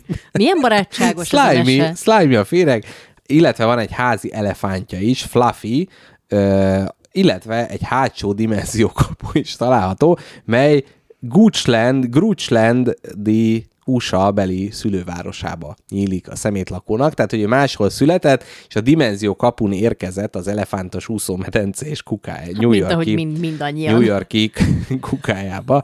Na, úgyhogy Biztosan tudtak a gyerekek résmentesen kapcsolódni ehhez az élményhez. igen, és azért az, tehát a Szezám utca azért ez egy nagyon ilyen alapvető fundamentuma azért az amerikai kultúrának, tehát nekik egy, egy szemét lakó emberük mindenképpen is van, de még egy dolgot a gyerekekről hadd ö, hadd mondjak el, hogy, hogy miért van ez vajon, teszem fel a kérdést, hogy a kukásokkal, meg a szeméttel ennyire ilyen obszezdek a gyerekek, ennyire vonzódnak hozzá, és aj, kukás bács, és hány ilyen gyereket látsz, aki kin áll, és integet, és csápol, és, és teljesen oda van a kukásokért. Tudod miért? Mert kicsit olyan, mint a Mikulás, hogy egy járgányon bejár mindent egy Mhm. uh-huh. nap alatt, és végzi a munkáját. Uh-huh. Ugye veszi a puttonyt a vállára, és. Aha. elrakja a szánra. Érted? Tehát, Igen, hogy kicsit a kukás egy ilyen antimikulás. Tehát, hogy a, Nem puttonyá... de a maga. rossz dolgok vannak, és nem hoz, hanem elvisz. De jól csinálja. Tehát jót tesz. Ah, úgy, úgy, nem úgy antimikulás, hát nem egy ilyen rabló, rabló bandáról van szó. De hogy milyen érdekes, hogyha erre mondjuk jobban rákapcsolódnának, a, az, hogy a gyerekek szeretik a kukásokat, és hogy az ilyen, ilyen popkultúrába is mondjuk jobban belekerülne. Tehát gyerekekre targetálják már ugye a Star Wars, és azért vannak benne cuki állatok, de mi lenne, hogyha így a nagy filmeket is így, tehát hogy nem tudom, Jurassic Park, New Trash World, és hogy akkor mennének, és csak egy szemétszigeten ott pár raptor túlélt volna John Hammond, amiket kidobált akkor ott azon. Egy, és- egy szemétszállító hajón játszódna így egy van. Tehát emlékszel az elején, amikor a helikopter megérkezik a Jurassic Park szigetére? Na, hát itt ugye a 300 műanyag villából kirakott úton érkezne meg a szemétszigetre a kukás autó, és, és onnan látnánk. A Star Wars-ba például ott már egy kicsit a George Lucas azért ott van nagyon a dolgokban, mert ott, ott ugye van egy ilyen híres rész, amikor a halálcsillagnak a szemétledobójába beleesnek, és ott próbálják ö, őket összenyomni, de hogy lehetne ott is egy ilyen külön, ugye most minden spin-off sorozat mindenkinek van másik, hogy lehet, hogy Trashman of the Death Star, és akkor egy ilyen sorozat a Disney Pluszon menne, szerintem gyerekek És így, imádnák. amíg Darth Vader bevallaná Luke-nak, hogy ő az apja, háttérben egy ilyen kukás kamion tolatási hangon. Mi, mi, mi. Jaj, bocsánat, neki. Nagyon jó. Főnök, jöttünk a személytér. Nagyon jó, és az űrkukás autó elején lenne lézerfegyver is, és akkor azzal úgy lehetne az, hogy jaj, főnök, nagyon be van ragadva az a szemét, és piu, piu, kicsit izé kilövik, aztán kirángatják. Amúgy tényleg nagyon szeretik a gyerekek a szemetet, mert Ugye? így mindenben a lehetőséget látják. Tehát kukázni az mindig jó buli volt. Abszolút. Meg vannak ilyen matricák, amit a kukára rá lehet ragasztani, mert ugye gyerekkel, tehát ugye a magasságában a gyerek magasságában van. Az, hogy nem szabad kinyitni, meg minden, jaj, nem, tehát minden, ami tiltva van, ugye az eleve érdekes. Nálunk Jack, Jackpot Junior esetében például a kukára két ilyen kezet rajzoltunk rá, és ilyen nagy ilyen fogakat az elejére, hogy attól már megijed, de hát ez nem így. Egyrészt a neveléséhez, tehát egyrészt kiszült ez a nevelés egy ilyen embert, mint ami én vagyok, és aztán hát ugye egy, egy teljesen másikat. Abszolút nem működött, innentől csak még érdekesebbé vált az a, a kuka, úgyhogy innentől egy zárható konstrukcióra ö, Hát kellett. én emlékszem arra, hogy gyerekkoromban láttam egy olyan filmet, hogy a titkos, ezek a nyomozók, ezek a detektívek, az első dolguk, hogy keresztül mennek a megfigyelt ember kukáján, átolt szettig, megnézik, Jaj, hogy miket dobott igen. ki, és összerakják az irat megsemmisítő lenyomott papírt, megnézik, hogy ezt a csokoládét csak Ecuadorba árulják, akkor ott járt a Mm. múlt héten. Ez nekem a szemétben mindig az izgalom, és a, ez, a, ez az a titkok kiderítésének a lehetősége rejlett. Nagyon jó. És Nagyon én jó. emlékszem, gondolkodtam is azon, hogy egyszer, ha ellopnám valakinek a szemetét, és végigmennék rajta, akkor Te ez lesz a következő közönség találkozó. Ellopunk pár kukát, kiborogatjuk. A Bikás Parkban úgyis a varjak folyamatosan kiborítgatják a szemetet, tehát hogy azt rájuk mondjuk, lehet hogy fogni. voltak. Vágó úr maga volt. Így van. Ú, nagyon jó. Egyébként izgi, mert amikor a, a papír hulladékba hátul szoktam látni néha ilyen punchboardokat kinyomkodott. Tehát tudom, hogy valaki társas játékozik még, még a házba, hogy akkor mindig egy ilyen kis összekacsintás van. Na, még, még egy-egy mese, ugye Bogyó és Babóca, akik maguk is ilyen rovarok, de hogy lehetnének új karakterek, hát a szemétterepi csótányok és poloskák Ó, is, is új karakterek És lehetnének. egy szaros pelenkába laknának. Így van. Na az- Bartos Erika ebből írja a szép gyerekmesét. Úgyis a szar, szarhoz már úgyis ért. Na mindegy. Szarból várat, Szar- így van, így van. Na, tessék. Azzal foglalkozik egy ideje már. Ne, hát igen. Jó Ez nem, nem, nem, nem, nem, most ezen gondolkodok, hogy most odamarjak, vagy, vagy megvédjem, de nem tudom igazán. Jó, hát a gyerekeknek ez kell. Most érted, jó, hogy felnőtteknek agyméreg a bogyó és Igen. rendben van, de hát nem nekünk csinálják. Ez egy elit klub, amit nem nekünk csinálnak, fogadjuk el. Igen, és biztos ezért vagyunk szomorúak, hogy mi nem tudunk úgy lelkesedni. Na és ugye még van Peppa Malac, ugye szintén egy híres ilyen karakter. A szemétevő malac. a, sze- így New York-i szemétevő Peppa így, Malac. Így van, tehát hogy őt abszolút ebbe föl lehetne venni, vagy hát egy ilyen FKF-es változat, tehát így, így meghonosítják. A New Yorki kollégáktól átvettük a technológiát, Peppa Malac. Na hát így. Úgyhogy, úgyhogy így, így szerintem bele, bele kell szőni a mesékbe, ez egy nagy piacirés, a gyerekeket Jó. érdekli ez a dolog. Tényleg szeretik, ezt alá tudom írni. Nekem is mindig nagy misztikummal bírt a szemét, mint olyan.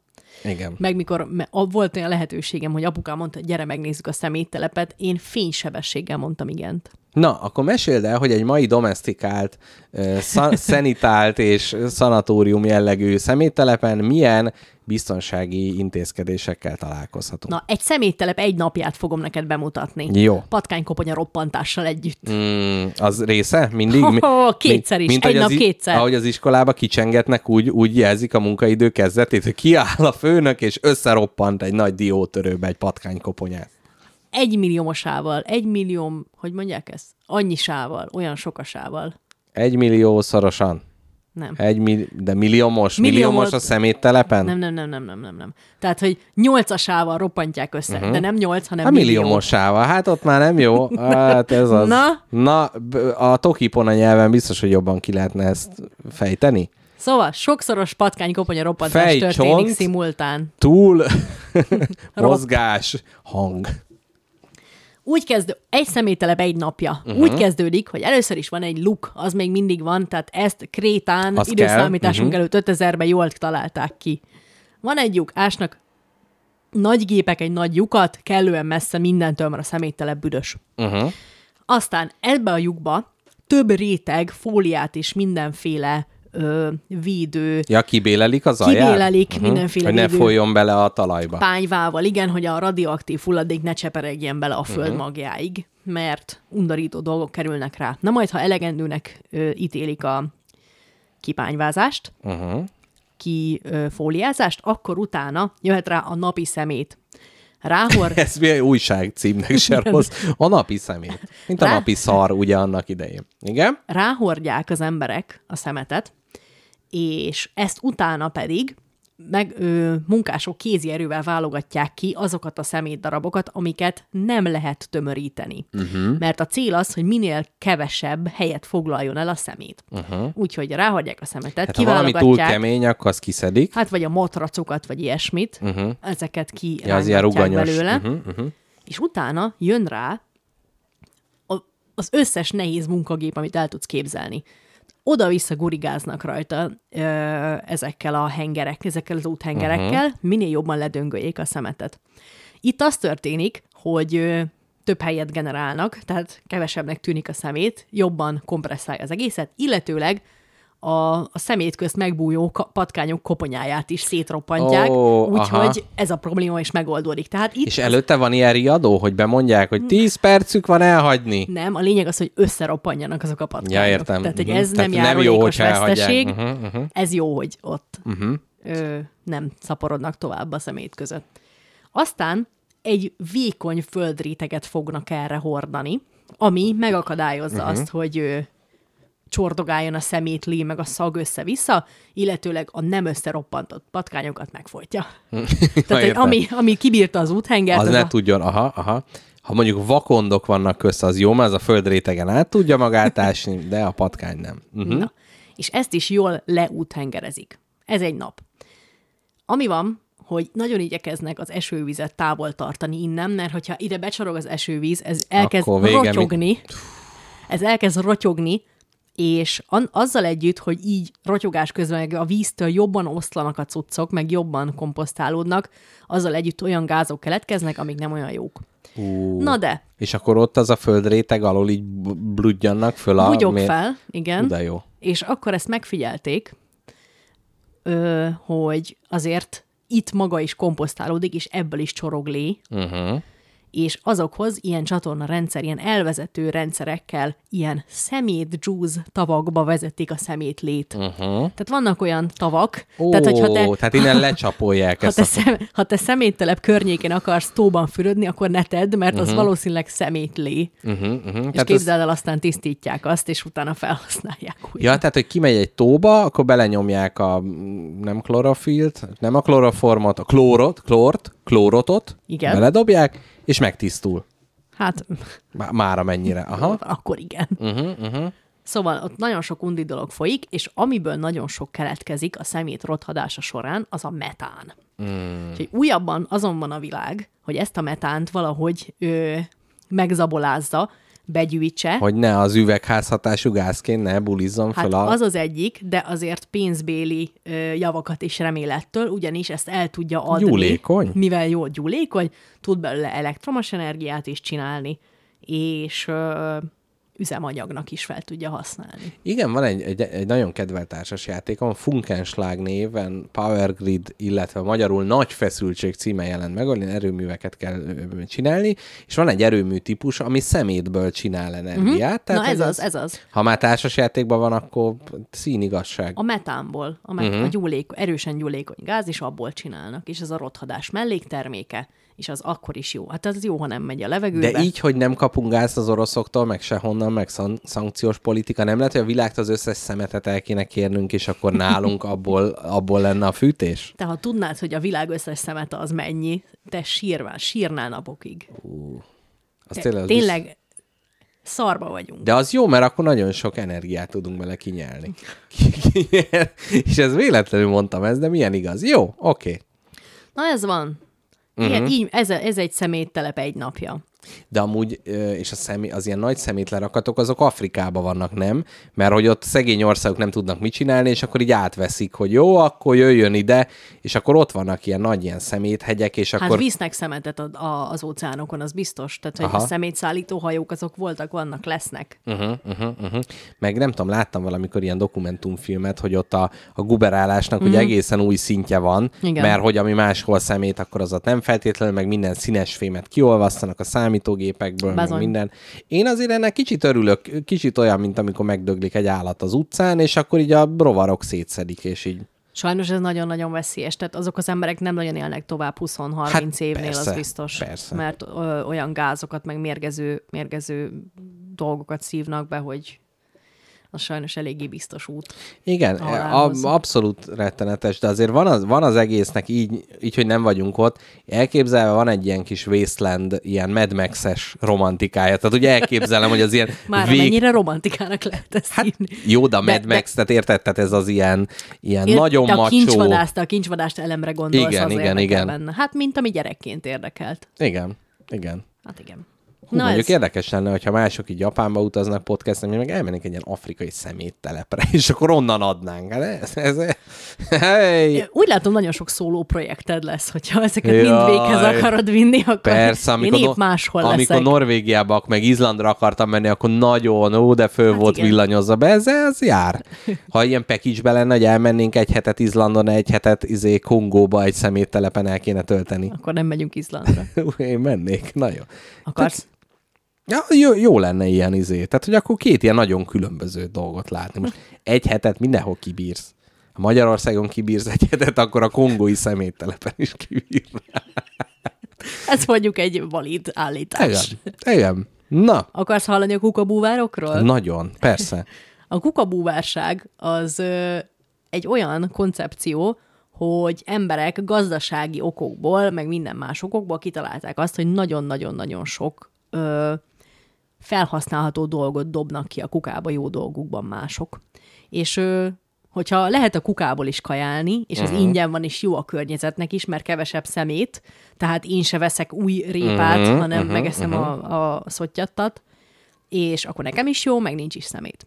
És ebb, ebből egy nagy, a kuka búvár mozgalom, a dumpster diver mozgalom Ó, na várjál, de a, meg. a, a frigánokhoz képest ez hol helyezkedik el? Én ezen is gondolkodtam, hogy ők nem fizetnek az ételért. Hát ők, ők csak kajára helyezik a hangsúlyt. A dumpster diverök, amit Ő találnak, mindent. visznek. Nagyon és jó. két dumpster diverrel hallgattam in- uh-huh. interjút, két igazi kukabúvárral. Ez magyarul azt hiszem a Recycling Matador néven fut. E, ma- magyarul? magyarul, hát ez vagy magyarul, na igen. Az, egyik, az egyikőjük Sophie, aki Sydneyből származik, uh-huh. és azt mondja, hogy ő Sydneyben, hát ő nagyon az elején volt ennek a mozgalomnak, úgymond egy zászlós hajója volt a kukabúvár mozgalomnak.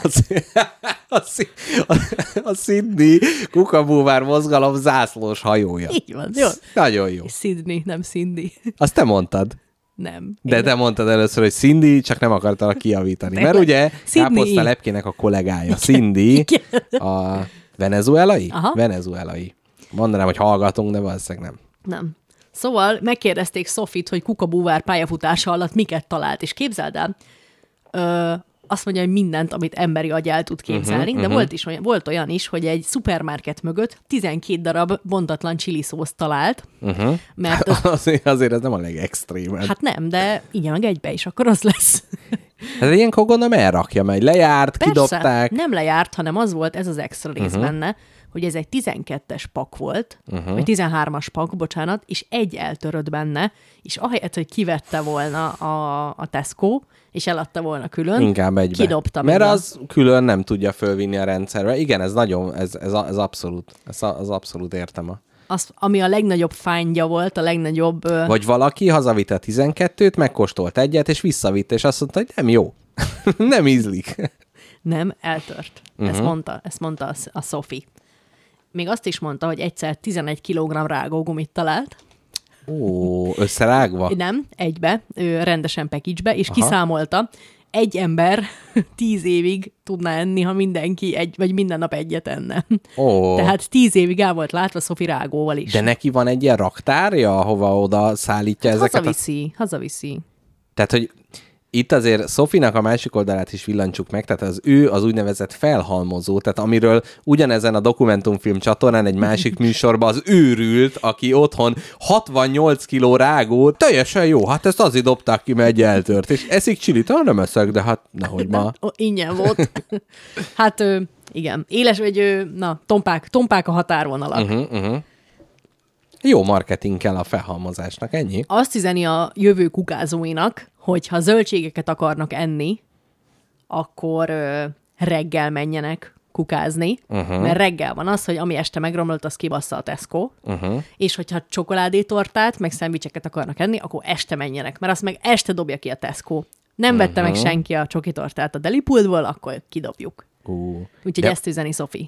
Ah, Isten, én annyi, de, de tényleg egyszer nem megy, tehát hogy egy ilyen Tesco-nak így a kukázó De, részére. meg kukázunk, persze, én a kukázásban benne vagyok. A kongói szemételeben nem annyira. Jó, el, elég, ha csak a budaörsi Tesco mögé. A Budaörsi Tesco-ba mehetünk kukázni, te meg én, de muszáj vegyünk, vagy muszáj talál- találjunk valamit, és muszáj meg is együk. Jó. Azt mondta Legyen Sophie, az, hogy egy valamit megeszünk, egy valamit viselni fogunk utána, és egy valamit postán elküldünk az egyik hallgatónak. Van. Egy lótetemet. használt tű. és tipstop, azt megeszem. Most ezt viseljem, vagy Igen. megegyem? Ú, az nagyobb, nagyobb probléma lenne. Szerintem- Tehát, hogy te megennél, vagy viselnél egy használt? Viselnék egyértelműen. Ez es- eredbe. vagy esetleg intravénásan egy használt csokitortát injektálnék.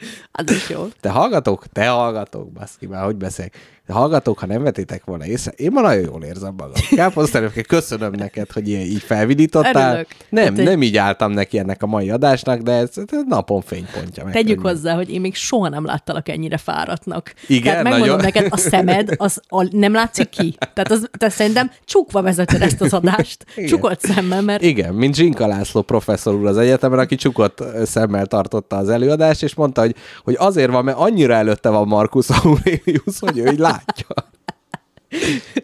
Na, és aztán még Sophie olyan tippeket is adott, mert uh-huh. megkérdezte tőle a, a...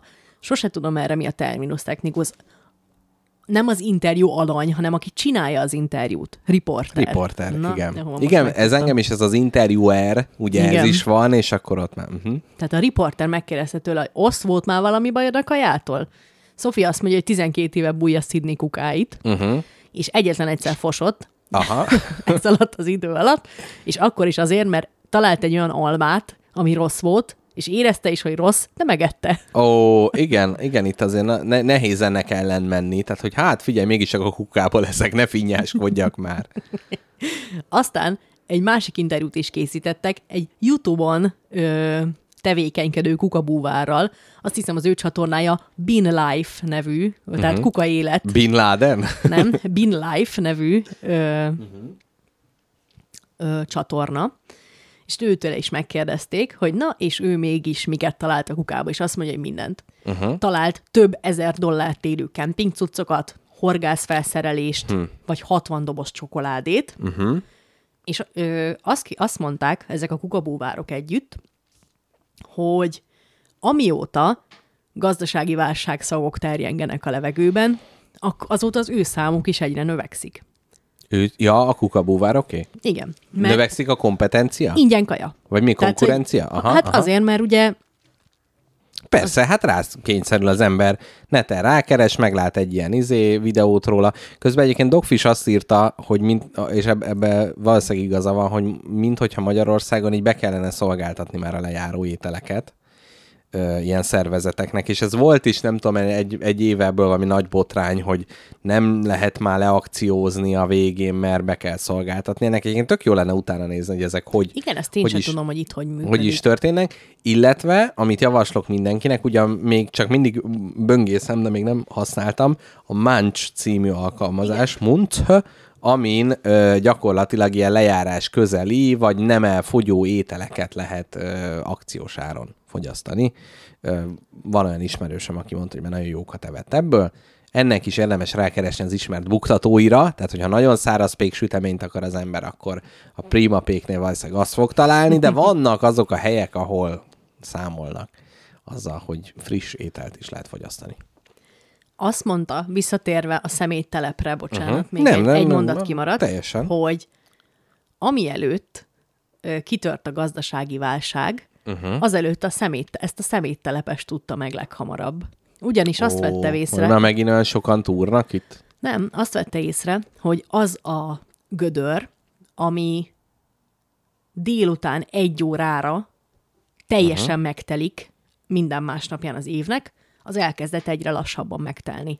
Az emberek uh. kevesebb, dolgokat vett, kevesebb dolgot vettek, kevesebben építkeztek, uh-huh, uh-huh. és e, ilyen azt vett észre, hogy már hát már este ötre telik meg ez a szemétgödör. Ez, tök- fú, ez, ez zseniális ilyen statisztikai módszer. Egyébként én is ezt szoktam figyelni az ilyen plázákban, meg ilyen helyeken, hogy ah, még sokan vásárolnak, még nem olyan nagy a baj. Tehát, hogy az valahogy egy ilyen mérőszáma, bár most nagyon az az érzésem, hogy ez... De Ahol is vásárolni kell, tehát enni kell valamit. De nem, most nem az élelmiszerboltokban látom, Ja, hanem az Etele plázába, hogy bemegy a Berskába, meg mit tudom én, majd viselni kell. Tehát, hogyha igazán baj lenne, akkor azért az jobban pangana, panganának ezért ezek a, a, a plázák. Meg képzeld el, ami tök érdekes, hogy ezt most hallottam valahol, biztos egy másik podcastban, mert hát hol máshol hallottam volna, hogy a világítás és az űrfelvételek például a gazdasági teljesítmény nagyon jól tudják mérni, uh-huh. és az, hogy mennyi fény jut ki, a gyárak, hogy mennek éjszaka, egyre több gyár, utcák, stb. telepek ilyenek,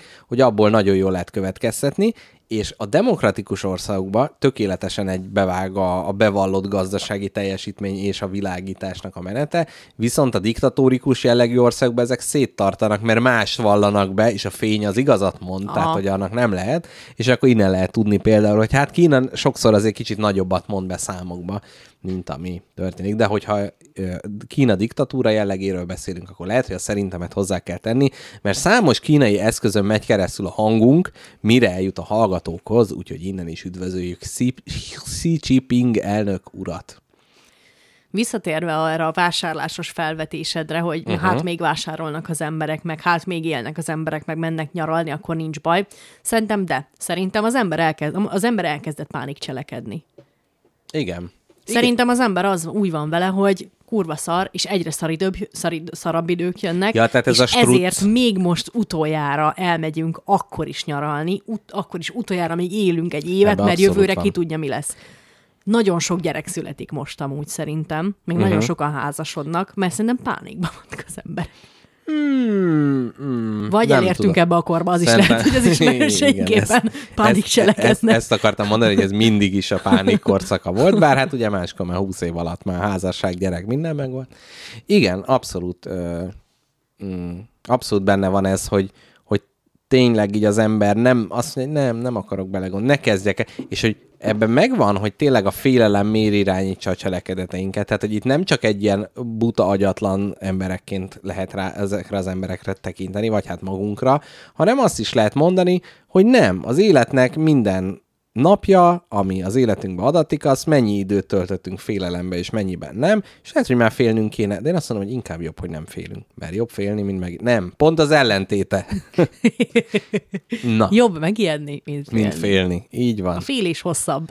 Igen. Jaj, az olyan jó lenne, hogyha így a, fé- tehát, hogy a félelem ugye jó is, eleve, mert sok minden a megijedéstől meg óv minket, de azért azért jó lenne az, amit azt hiszem azt is Póli Feri mondta, hogy a gyerekeinek ugye azt tanítaná meg, hogy ne féljenek. Igen. És ez, ez jó dolog. Feri, ezt, ezt tanítsd. Tanítsd minél több embernek. Tegyél be egy zenét, barátom, uh-huh. és utána pedig beszéljünk a mini témánkról. Jó. Én még megnézem, hogy a szemét, szemétügyileg van-e, van-e valami. Kukás protekciós állás. Na ezt még meg... Ugyanis, ugye ezt foreshadowoltam, ahogy az angol mondja, ezt tanuld meg káposztápke, szükséged lesz Londonországban erre a szóra. ezt a szót. Ö, hogy nekünk a testnevelő tanárunk a gimnáziumban, az mindig mondta, hogy ő kukás lenne, de mert hogy az jobban keres, mint a testnevelő tanár. Ő amúgy is biológus akart lenni, de nem vették föl, ezért ment el testnevelő tanárnak. Teljes kiégés volt, ö, ilyen nemzeti színű maszkó ruhába tartotta az órákat, illetve Fasz Jóska és Farok Józsi néven emlegette a, hát a magamat és kedves osztálytársaim fiú tagjait, akiket tanított, és mondta, hogy hát a kukás az protekciós állás, és hogy mennyit keresnek, és én ezért utána néztem most egy kicsit, megkíváncsisodtam, hogy mi is a helyzet egy kukásnál, hogy keres egy kukás, úgyhogy káposztelepke elmondom neked. Hogy Tippeljek? tippeljél. Szerintem igen. nettó 380-at. Nettó 380, egyébként közel jársz hozzá. Aki igazán jól keres, az, aki vezeti az autót, a kukás autót, mert ő 40 órás bérér 330 plusz 120 ezer mozgóbért kap mellé, tehát az ilyen béren kívüli jutatások, bár ugye most volt ilyen nagy kukásztrájk, és akkor még megdobták őket rezsitámogatással, meg mindennel. Egyébként milyen jól teszik, mert ott jól lehet sztrájkolni. Tehát az, hogy a szemét gyűlik az utcán, az, hogy tanárok, hogy gyűlik a hülye gyerek, hát na mindegy. Gyűlik a hülye gyerek is egy jó podcast név. Na, és a rakodó, tehát hogy a klasszikus kukás, ő 250 ezer forint alapbér és 100 ezer forint béren kívüli juttatást uh-huh. kap. Ö, tehát egyébként nem, nem mondható olyan rossznak, de azért valószínűleg a vezetői állás az jó, mert az úgy izgi lehet, úgy nem tudom, úgy lassan menni, meg mit tudom én, addig a többiek akkor ugrabugrálnak, de egyébként nem. Na, Jónás, itt mit írtam még fel? Csendes óceáni szemétsziget, 15 millió négyzetkilométer. Nem lehet mit csinálni vele, ott úszik. Kuka. Le kell súlyozni. Ugye? Mint Igen. a döglött lovakat Igen, Londonban. lehet, hogy nem New Yorkban. Igen. Na, és még a kuka szót, azt még föl szeretném oldani a zene előtt. Oké, okay, én elmondom neked, hogy amikor a munkában azt mondtam, hogy kuka így, meg kuka úgy, akkor a venezuelai munkatársam mindig hát egy nagy hahotában törtek ki, és egy idő után rákérdeztem, hogy miért olyan vicces ez, hogy kukanap van, és a- akkor azt mondták, hogy hát itt az idő, hogy elmondják, hogy ez náluk spanyolul, ez egy ilyen slang szó a vaginára. Ó, kukanap? Hmm, igen, ez a, a, igen, hát ha már melvilágnap van, akkor lehet, hogy kukanap is van. Na, képzeld el, hogy a kuka szó az Hans Keller és Jakob Kn- Knopf, Knopf, Knappis, nem tudom, valami ilyesmi, 1898-ban Augsburgban megalapítja a KUKA vállalatot, melynek neveinek kezdőbetűi képzelt, mo, ö, képzett, mozaik szó Keller und Knappich Augsburg. Tehát kuka, és a cég első terméke volt a ö, acetilénes fényszóró. Ez még, ez, ez Így még- már ért, így már minden világos, az acetilénes fényszóró, illetve a hegesztő akkor berendezés. innen van a neve. Ugye, és 1927-ben dobták ö, piacra, milyen érdekes kidobni egy szemétszállító autót, melynek a belső ö, szerkezete aprította is a szemetet, ugye ez a mostani kukás autóval ö, azonos, melyet monopól piaci helyzetbe kerültek, és többek közt Magyarországra is ők kezdtek szállítani ilyen járműveket, Úgyhogy az embereken így ragadt rajta kuka kifejezés. És a kérdésem a következő, egy spagetti kérdéssel zárjuk még a zene előtt, hogy mi az, amire mondjuk így az életünk hétköznapi dolgai, amiről most el tudnád nekem pitchelni, hogy igazából ez egy rövidítés. Tehát, hogy mondjuk... Én a- nemrég tudtam meg, hogy a lézer is egy rövidítés. És minek a rövidítése? Na, mindjárt mondom neked. Várjál. Light amplification by emission az radi- Recesszió. re- Ready. Radiation, Red. radi- radiation a vége, az biztos. Uh-huh, Emission, valami radiation, na mindegy, szóval az, hogy light amplification, emission, radiation. Na Ez ez. ilyen jó, jó, jó hangzik. De hát akkor ez egy lét. De hogy, hogy mondjuk én azt mondanám neked, hogy a... Hmm, nézzük csak, hogy mondjuk a... Stimulating, vagy stimulating, vagy Szimulá- szimulálja. Lehet. Mit tudom én? De mit az az S. Mit tudom én, azt mondom, hogy a vaj igazából az egy rövidítés. És, És az például az minek? mondjuk minek a rövidítése lehet? Vásárlók alapjoga, ugye? Igen. Vagy ö, veknire az jó. az jó, nagyon jó. Na várjál, az, hogy a tej, Tej. az, na igen, de az, hogy tehémből az jó. Ez. Tehém, ja, tehémből ez jó. Így Igen, hát a többi az ugye rossz. Na, akkor várjál, még, még valami ropi. Hát a ropogós. Nem, rettentő omlós, De nem az. pirított idegzsában. Ideg, mert hát ugye olyan, mint a... Igen. I betűre. Icipici? I, it, icike. Aha, Icike. icike. Na, hú, várjál, de valami nem, ne valami é... Picike, icike, tehát P-I, P-I a végén. Ropogós, somlós, icike. Ropogós, somlós, Picike. picike, icike. Nagyon jó. Na, ennyi volt vége. Még egyet, még Nem. az USB-t szeretném, hogy az minek, az USB minek a rövidítése? Úgy sem bizonyítod. Nem, úgysem benyomható. Úgy sem benyomható. Nagyon Ugye, mert szép. úgyis mindenki rossz oldalán nyomja be az USB-t. Így van. Na, hát ez van, ez van gyerekek. Aj, na, Muzsika, jön a muzsika, választhatsz kettő közül. Az első, a, az egyik a Brown Rice című, a másik pedig az Om Shanti Om. Om Shanti Om, vagy Shanti Om. Brown Rice. Uh-huh. Ki az előadó? Don Cherry. Jó, akkor legyen Don Cherry Brown Rice című száma. Brown Rice, én is erre szavaztam volna. Jó, akkor hallgatok, jön egy kis zene, és akkor utána jövünk vissza az elköteleződéssel. Jó.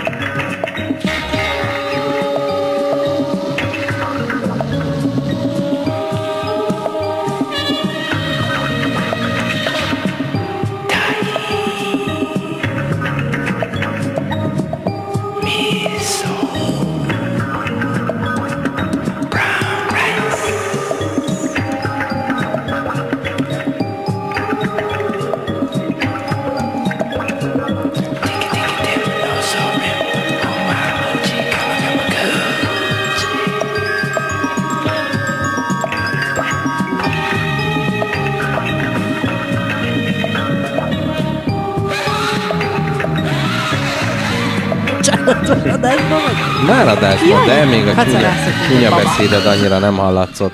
Szervusztok, hallgatók, visszatérünk hozzátok. Ezt ilyenkor mindig azt hiszem, hogy ilyen szépen le tudjuk keverni, de valamiért így a felvételben nem úgy történik. Na mindegy. Szóval visszatértünk hozzátok a nagyszerű Black Cherry Brown Rice, mit tudom én, mi, milyen szám után, remélem, hogy tetszett nektek. És hát itt vagyunk a második szegmensben. Oh yeah, Brown Rice. Brown Rice. Hát mit tudom én, hanyadik szegmens. Miről lesz szó? Nyugodj, megfújt ki a levegőt, ez most beszélgetés lesz. Jó van. Egész eddig egy ilyen gyors futam volt. Jó volt, ez a Haladtunk. sze- szemet, szemetes, ez jó volt. Na, öm, hallgató, nem, nem tudom. Tedd le a hallgatókat, velem beszélgessél. Ja, csikidám, Hagyd jó, a hallgatókat másra, engem vigyél fel a padlásra. Fölviszlek, kapsz olyat, meg hajat. Ja, ö, elköteleződés a témánk. Hát. Hát. Na, káposztelepke, mi, mi, miért dobtad fel ezt a témát? Te dobtad fel, te. Jaj, te azt hiszed, nem figyelek, de figyelek. Képzeld el, na én is tudok ehhez kapcsolódni. Például, amikor annak idején én olvastam a Flow élményről, Uh-huh. Csíkszent Mihály, Csíkszent Csikidám Mi- Mihály. Csíkszent Mihály Mihály ő talált fel, ami az az, hogyha valamit te csinálsz, egy feladatot, akkor abba be, az bele kell ivódjon a sejtjeid közé, és el kell érni valahogy azt az állapotot, amikor mint kés a vajat úgy szeled ezt a feladatot előre, és észre se veszed, és élvezed, és úgy végzel vele. Ezt a flow élményt keresi és kutatja Csíkszer Mihály Mihály, illetve annak idején, mikor még élt szegény, akkor ezt csinálta. Szerintem még él? Nem, meghalt? már nem Jó. és keres rá nyugodtan, én addig elmondom, hogy több oka van annak, hogy az ember miért csinál valamit. Az egyik az, hogy Hát igen. Vagy ugye egyesek szerint csak a szex, de mások szerint több ok van erre. tehát matek példát kevésszer old meg az ember úgy, hogy a végén szex várható. Hát kivéve, ugye, ha egy nagyon dögös, korepetáló matek tanárról van szó. Igen, de ez általában felnőtt filmekben szokott megjelenni, és nem a való életben. Tudod-e ezt? Ja, ah, Azért a remél hal meg utoljára. Az biztos, hogy Csíkszent Mihály Mihály után hal meg, ugyanis 2021. októberében. Igen, tudom. Tehát gyakorlatilag egy éve, és mi most itt a sírján steppelünk. Na, Főleg nem. Éppen Igen? egy umást csinálok neki, uh-huh. tette meg, ö, neked csak figyelni kell, mert én ezt tudom. Szóval, hogy az ember miért csinál egy feladatot annak, vagy hogy miért csinál tovább egy feladatot, amit elkezdett, annak különböző motiváló erői lehetnek. Az egyik az, hogy részeredmény van. Kapsz érte hátba veregetést félúton, hogy jól csinálod, haladj tovább, kapsz érte pontot, csillagot, mit tudom én, puszit a szexi korepetáló tanárnőtől, illetve a végén tudod, hogy várható egy balatoni nyaralás, egy autó, ha letetted az érettségit, vagy még egy puszi a szexi korepetáló tanárnőtől. De A kocsiban. a kocsiban, az új kocsidban, az új balatoni nyaralód előtt. De uh-huh. az is egy motiváló erő, hogy nem élvezed, Uh-huh. szar az egész folyamat, Uh-huh. nem látod a végét, Uh-huh. de úgy vagy vele, hogy a fene egye meg, ha már eddig csináltam, ha már ennyi erőt belefetszeltem, akkor már csinálom tovább. Aha, tehát ez a... A belecsúszás. Tehát, uh-huh, hogy amikor uh-huh. hát már ilyen régóta benne vagyok, nem tudom, mi lesz a vége, de nem akarom, hogy ebből az egészből semmi ne legyen, Igen, ennek hogy egyébként... fölöslegesen köteleződtem el emellett a feladat mellett. Igen, ennek van a közgazdaságtani változata, a, a bukott költségek elmélete, vagy valami ilyesmi, hogy már annyit investáltál bele, hogyha most kiderülne, hogy szar, akkor az most ki, kilépnél belőle, akkor az nagyon szar lenne a mérleg, úgyhogy csinálod tovább, hát ha jobb lesz. Pontosan ez az. És ez szerintem nagyon sokáig motiválja az embert. Ez például sok elköteleződés szerintem az csak ezért folytatódik Aha, tovább. aha. Például rossz házasság. Igen, én egyébként tehát három területet néztem meg, a házasság, ugye, mint ilyen elköteleződés, akkor egy-egy munkahely, és esetleg egy-egy ilyen politikai preferencia is lehet egy ilyen elköteleződés, hogy én csak azért is, nem Igen. tudom. És ha én bevallom, hogy hát most már nem vagyok SZDSZ-es, akkor az azt jelenti, hogy az el, ezt megelőző 40 évben sem voltam igazi SZDSZ-es. És ezért ezt sose vallom be. Igen, meg, meg így létre tudsz hozni egy ilyen alt- alternatív valóságot, vagy hogy az én rendszeremben ez pozitívra jön ki. És hogy akkor kívülről nézik, hogy te ez még mindig ott van, de hát még mindig azon a munkahelyen dolgozik. Ha annyira szar lenne, akkor nem dolgozna ott, és hogy mégis lehet, hogy nagyon szar, csak úgy van vele, hogy ezt már ismerem. Ugye az ismert szar, uh-huh. az sokszor jobb, mint egy új ismeretlen szar. Képzeld el, nekem van egy ismerősöm, aki elég nehezen köteleződött el romantikusan. Uh-huh. Ö, nagyon sokáig találkozgatott emberekkel, de hogy így inkább így gyorsan forgott ez a ez a, A nyelve. ez a lajstrom, ez a lány lajstrom eléggé gyorsan pörgött mellette, hogy így egy nap ez, másnap az, ne, nincs elköteleződés. Amint komolyra fordul, vagy komolyabb szándékát jelzi a másik fél, ő megpattant. Uh-huh. Nagyon féltettől az elköteleződéstől, és most az van, hogy talált valakit, aki mellett úgy jól érzi magát, Uh-huh. boldog, szereti is nagyon, Uh-huh. viszont halálosan be van rezelve ettől. Hogy itt az idő, hogy elköteleződjön, hogy ezt a kapcsolatot teljes válszélességgel csinálja, de egész eddig mindig megpattant már hamarabb ennél, és attól fél, hogy most itt ez a jó, és nem akarja elbaszni. Uh-huh, ah, bocsánatot uh-huh. kérek, Pesti. Nem, nem, nem. Itt, itt ez a, abszolút, mert tényleg ettől fér, nem attól, hogy elbénázza, hanem az Igen, elbaszás. hogy agresszívan uh-huh. megbántja ezt az embert, vagy elrontja, ami igazán jó lehetne.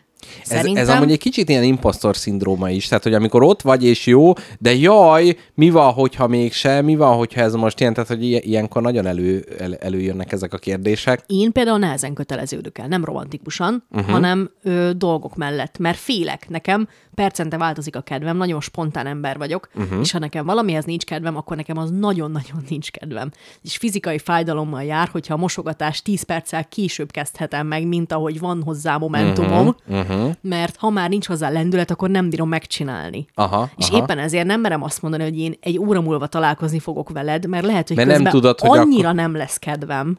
Ez abszolút van. És hogy plusz ehhez még rájön az a kicsit így rágörcsölsz, hogy mi van, ha akkor pont nem lesz kedvem, és akkor ez még elő is idézi azt, hogy akkor éppen, éppen nincs kedved. Igen, azért én, én sokszor így irigylem az ilyenfajta spontán embereket. Tehát persze biztos ránk is van olyan hallgatók a földön, hogy jaj, de spontán, jaj, de laza, de hogy közben azok, akik úgy igazán nem törődnek ezekkel a dolgokkal, csak úgy sodródnak, lesz, ami lesz, minek aggódjak előre, és a többi.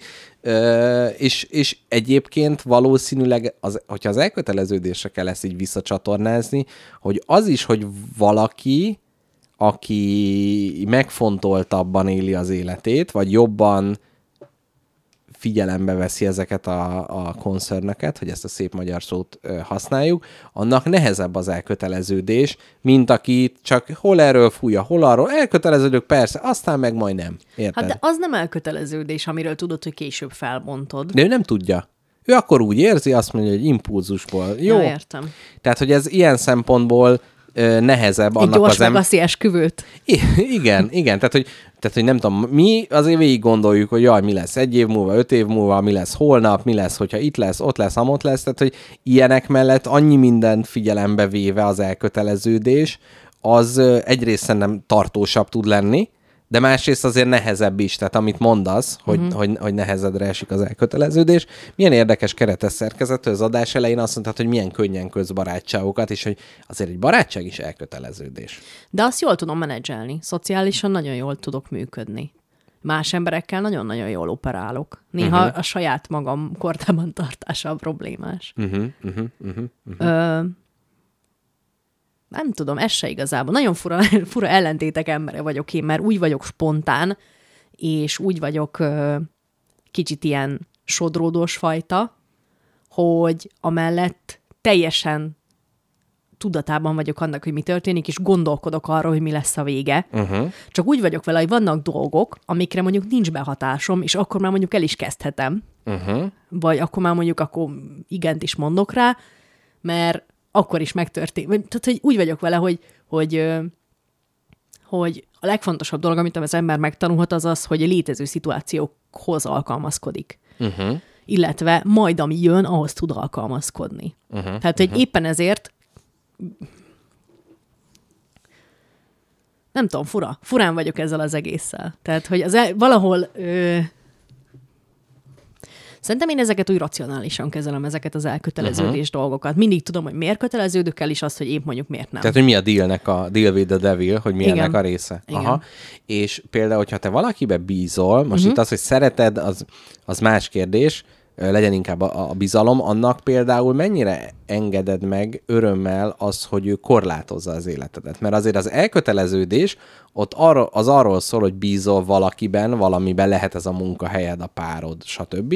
És emiatt hagyod őt, hogy korlátozza a te szabadságodat valamilyen szinten. Tehát ez egy ilyen konszenzuális dolog, mert például van egy munkahelyem, amit szeretek, bízok benne, és ezért hagyom neki, hogy kizárja azt, hogy én más dolgokat csináljak. Vagy ugyanez egy párkapcsolatban, de akár egy politikai párt is az, hogy én bízok a Fideszbe, uh-huh. és ezért hagyom, hogy az agyamat átmossák, érted?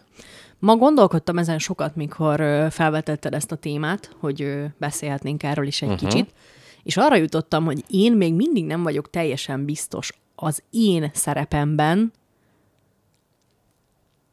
azokban a do- azoknak a dolgoknak a keretein belül, ami velem történik. Tehát mondjuk én a munkahelyemen, uh-huh. és az ott velem történő dolgokban nekem mennyi szerepem van, mennyi az, ami azért baszódik el, mert szar a helyzet, és mennyi az, ami azért baszódik el, mert én vagyok béna a helyzetben. Uh-huh. Tehát én néha úgy érzem, hogy igenis, ezeknek az eseményeknek a során, akár ilyen interpersonális kapcsolatok esetén, néha hagyom azt, hogy átgázoljanak rajtam emberek, vagy ne figyeljenek annyira az én ö, szükségleteimre, de képzeld el, én egyre inkább úgy érzem, hogy ez nem a mások hibája, hanem én belém van belém ültetve valami, hogy nagyon-nagyon jól tudok kom- ne, tehát az én káromra nagyon könnyen kötök kompromisszumot. Uh-huh, és úgy uh-huh, érzem, uh-huh. hogy ez nem a másik baja, és ezért uh-huh. nem a másikat kell lekézni, hanem én vagyok az, aki már ö, nem tudom, barátságaiban is például hamar köt kompromisszumot a saját ö, kárára, hogy én erre sajnos hajlamos vagyok. Igen, mert tudod, mi akarsz lenni? Jó ember. Igen. És ez, ez a jó ember kényszerben benne van az, hogy, hogy akkor te engedsz, és, és úgy érzed, hogy neked a kérés nagy szégyen, és ezt meg kell tenni. De éppen ezért érzem van. azt, hogy az elköteleződés sen, tehát az elköteleződésekben nem az van, hogy ezek az elköteleződések károsítanak engem, hanem azt érzem, hogy én károsítom magam néha az elköteleződéseken belül, mert én vagyok az, aki nem tudja a saját határait meghúzni. Na igen, mert ez jó, amit mondasz, hogy elkötelező, tehát most azt mondod, hogy az elköteleződésen belül uh-huh. károsítod magadat, igen. tehát kicsit az, hogy az elköteleződés az egyfajta szerződés, egy társadalmi szerződés. Igen, hogy... és nem ez veszel belőlem, hanem én veszek el magamból, de nem, nem, nem, magamnak, nem az, hogy, hogy megkötöd ezt, a, megkötöd ezt a szerződést, az, hogy igen, mi most együttműködünk valamibe, elköteleződünk, de az, hogy ennek a szerződésnek a kimondatlanul mi a része, uh-huh. ott te sokkal több ö, kötelességet rósz magadra, hogy mivel mi elköteleződtünk, ezért én mindent megteszek, ami egyébként nem feltétlenül azt jelenteni, hanem az, hogy a lehető legtöbbet megteszem, vagy sokat megteszek, vagy ami tőlem telik. Tehát egy kicsit ez olyan, mintha ez egy ilyen ö, olyan jogi viszony lenne, ahol téged minden megköt, hát ugye, mint az ilyen nagy cégekkel, amikor kapod, hogy módosítottuk egy oldalon a szerződési feltételeket, és akkor rájuk semmi nem érvényes rád, meg minden, de ezt, ezt egyébként én is ö, az, azért tudom ilyen, ilyen vad színekkel festeni, mert hogy én is abszolút úgy érzem, mm. hogy ebbe ez, ez is ö, közös, közös metszetünk. Nekem gyerekkoromban voltak olyan barátságaim, amik nagyon furák voltak, mert így egy tevékeny fél volt bennük én. Hogy annyira szerettem volna éltetni ezt a barátságot, hogy én tettem meg mindent, és magamat károsítottam ennek során. Magamból csináltam bohócot azzal, hogy folyamatosan rohantam a másik után, mm. aki nem is volt a barátom, csak én szerettem volna, és hát én lettem a végére a nagy izé, a nagy bohóc. Igen, és itt ezekben az ilyen barátságban az elengedés meg a lezárás, az így tökre nehéz. Ez, ez, nekem is voltak ezek a barátaim, hogy mentem, izé, kerestem őket, nem volt jó, jó, amikor találkoztunk, akkor is olyan félszíve, ah, nagyon, ez, ez, ez az abszolút, abszolút megvan, de hogy, hogy ez a kicsit tényleg ez az elköteleződési képesség is, hogy ők ebbe a szerződésben nem látták bele, hogy nekik ez ugyanúgy feladatuk, és Igen. hogy most ezt vagy abba kell hagyni, vagy, vagy rendesen kell csinálni. Igen. Um, Nem jó az, hogyha így a dolgoknak nincs egy éles vége, hanem így elhúzódik, meg keveredik, mert az senkinek sem jó. Igen, igen. És még munkahelyen is olyan érdekes, tehát, hogy jó, persze különbözőféle munkahelyek, vannak ilyen nagyon ilyen fölülről lefele munkahelyek, ahol tényleg csak úgy beállsz, azt csinálod a dolgokat, de hogy úgy nem érzed magadénak, de hogy például a mai világban, hogy azt szokták, hogy ha valaki nem tudom, három évnél többet tölt el egy munkahelyen, hát az hülye, meg váltani kell, meg előre, meg minden. És én nem tudom, én például most ö, mindegy, az adásokban erről meséltem, tehát hogy ezt a munkahelyet én nagyon szeretem, ahol vagyok, na úgy érzem, hogy nagyon partner fél benne mindenki, és hogy, hogy kicsit furán érzem magam, hogy azt mondom, hogy igen, ha innen kell nyugdíjba mennem, az rendben van. Uh-huh. Mert ezzel ugye azt mondom, hogy mennyi mindent kizárok, meg jaj, hát milyen fiatal ember vagyok, mennyi minden, de hogy szerintem nekünk már az elköteleződés egyfajta biztonságot is jelent, és nem egy konfliktus kerülés, hogy jaj, én nem akarok máshol versengeni, hanem hogy nem kell. Uh-huh. Tehát, hogy tényleg uh-huh. 30 Ha közeli, jó, ha vagy... jó, akkor miért nem maradj benne? Igen, tehát, hogy már valahogy abba a korba vagyunk, hogy, hogy amit kimondunk, az egy, egy felnőtt ember mondja ki, az a mi világunkra érvényes, nem mondja már meg a másik. Persze, azért ez könnyű mondani, meg főleg úgy, hogy mások kedvére ö, akarunk tenni, de, de hogy, hogy ez kicsit olyan, hogy nem mondja már meg más az, hogy én csak konfliktus kerülésből maradok egy helyen. Ez most nem, bármennyire is úgy hangzik, ez nem egy konkrét élmény feldolgozása, uh-huh. tehát nem, nem volt ö, emiatt senki nem Igen, szólt ezt meg. kérdezni akartam. Nem, nem, nem, csak kicsit, ö, kicsit a magam kérdése az, hogy ez így oké, okay? ez így, így rendben van, meg tudod, vannak ilyen emberek, akik mondjuk most a tanárokat pont simogattam, most egy kicsit ö, kapnak egy kis pofont is, és azokra mindig egy kicsit így ferdeszemmel néztem, aki tanárnak megy, mert valahogy azt éreztem, hogy végig csinálta az iskolát, elment egyetemre, majd visszakerül az iskolába, tehát hogy azért kicsit benne van a, az, hogy a biztonságos környezetet nem meri ö, elhagyni, és kicsit magam is, is így néztem külső szemmel, hogy hát, hát, hogy pedig nem tudom én milyen piaci világban milyen jó tudnék lenni, de nem akarok.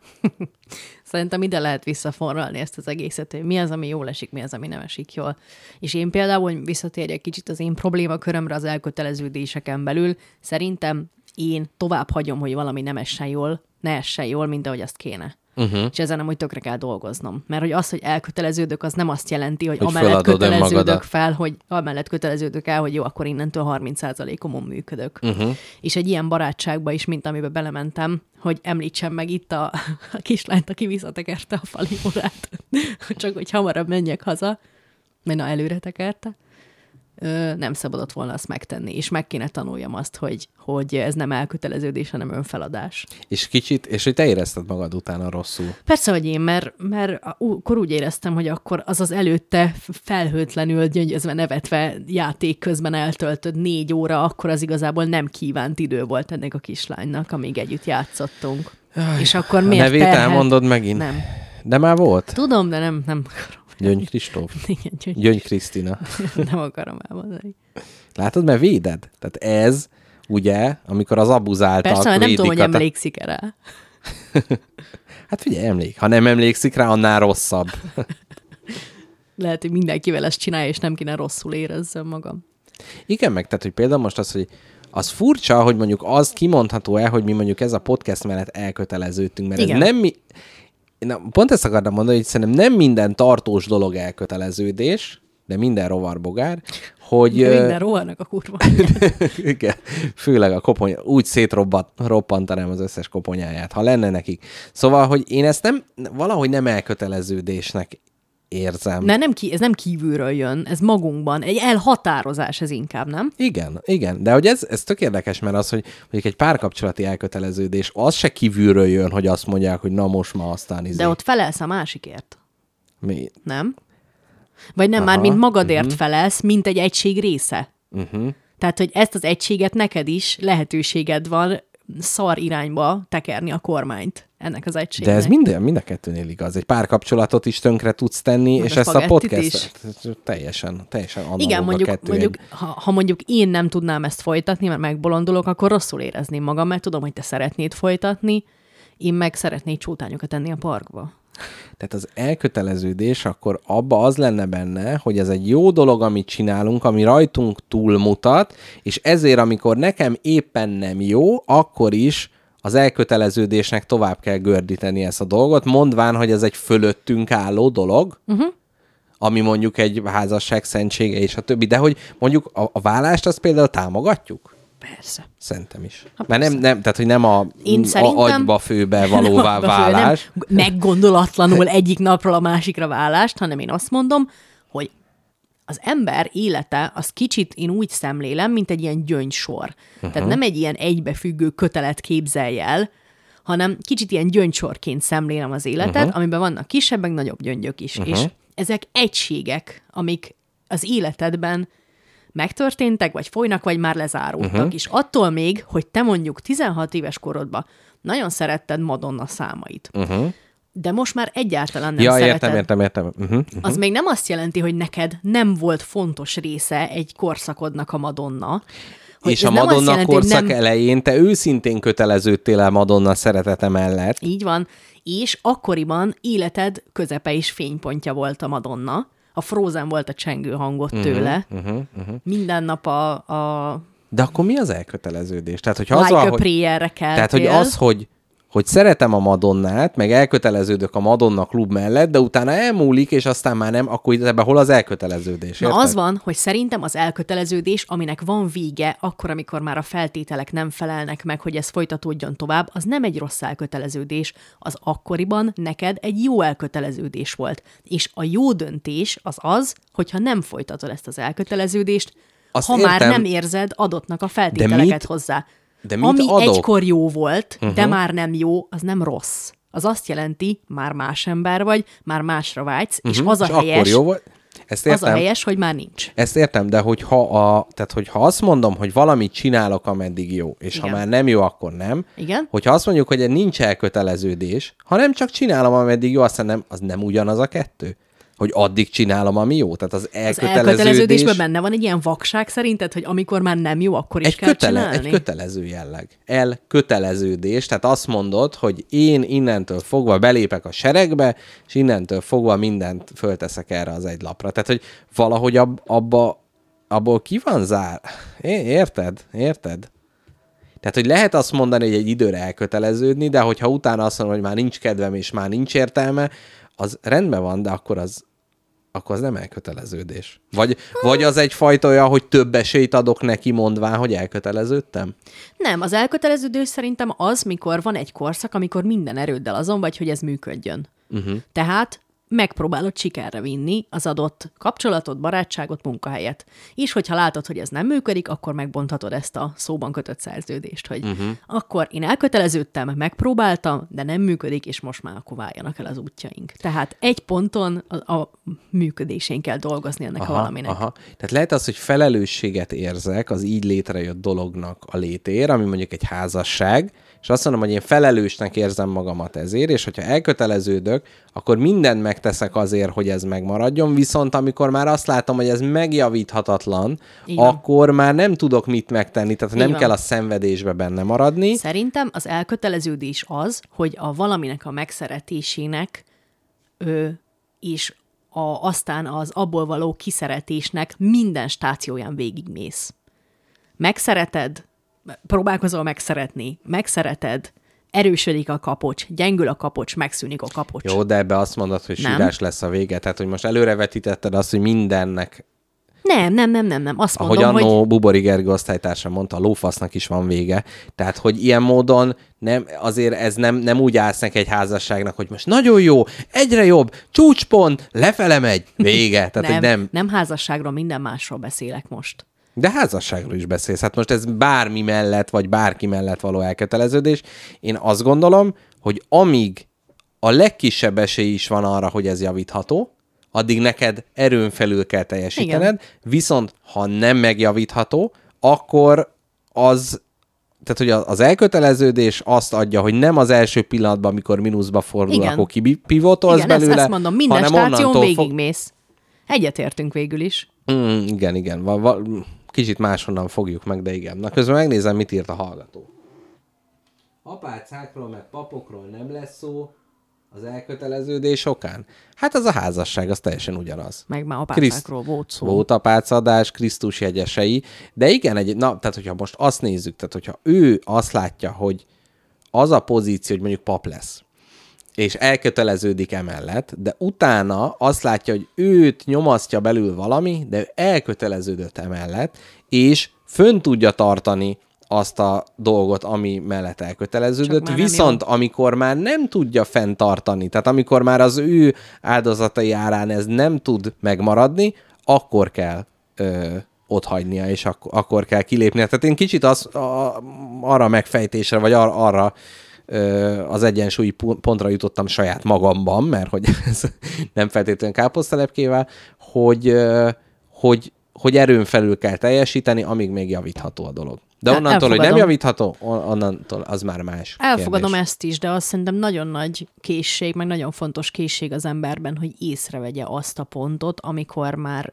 ö, el, olyan szekér Amikor már után szalad, ami, megjavíthatatlan. olyan szekér után szalad, ami már sose veszi fel. Így van, így van. És azon van. a ponton már vághatja sútba ezt az elköteleződést, mert azon a ponton már menteni kell az írháját. Hát igen, de ez olyan nehéz. Főleg a magunk fajta nyílt tekintetű jó embereknek. Nehéz észrevenni azt, hogy ők már csak ballasztok egy-egy ilyen dologban. Igen. Na hát káposztelepke, letelt a két óránk. Jó. Ö, szerintem én megmondom őszintén, lehet, hogy, hogy ö, a következő adásokban visszatérnék az ő spagetti modellhez, hogy, hogy ilyen fajta komolyabb témákat is, is tudatosan elő Jó, jó esett kibeszélni? Abszolút. Nekem Szerintem ez, ez, és tényleg remélem, hogy a hallgatók is ebből tudnak töltekezni, nem csak az, hogy ó, a lódögök úsztak izé, a Hudson folyóba, úgy de jó, és akkor Na, az én témámat nem, nagyon jó, ekézi. nagyon, nem, nagyon jó, de hogy, tehát, hogy azért a sok-sok nevetés mellett azért nagy hűmögő elgondolkodásokra is van szükség. Igen. Na jó, van, hallgatók, ennyi volt már a spagetti lakóautó, ez Legyetek volt jók. a 105. adásunk. Ami minek a telefonszáma? 105 tűzoltók. Így van. Honnan tudjuk ezt?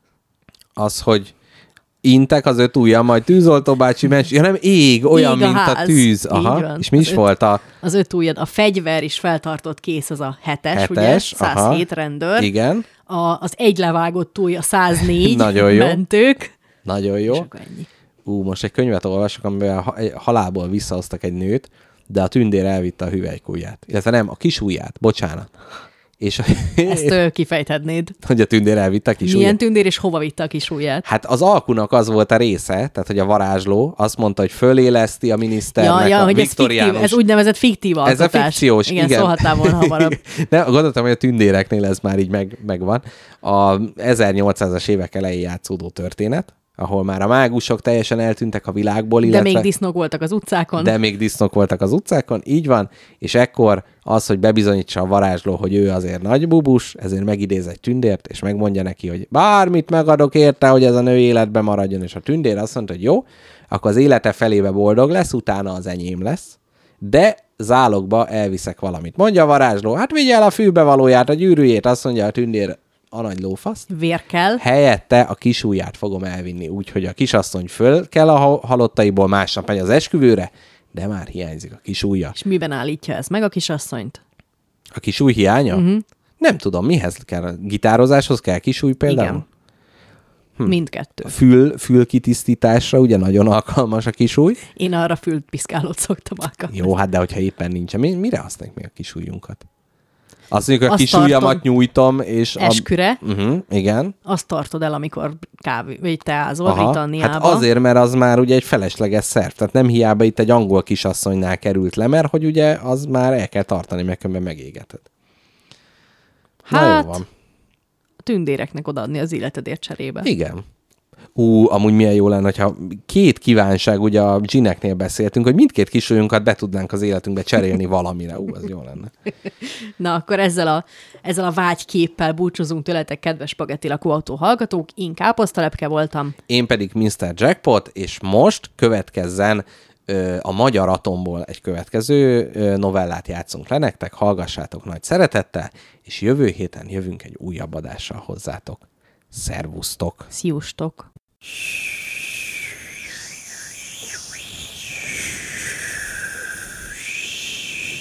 Moldova György, Magyar Atom.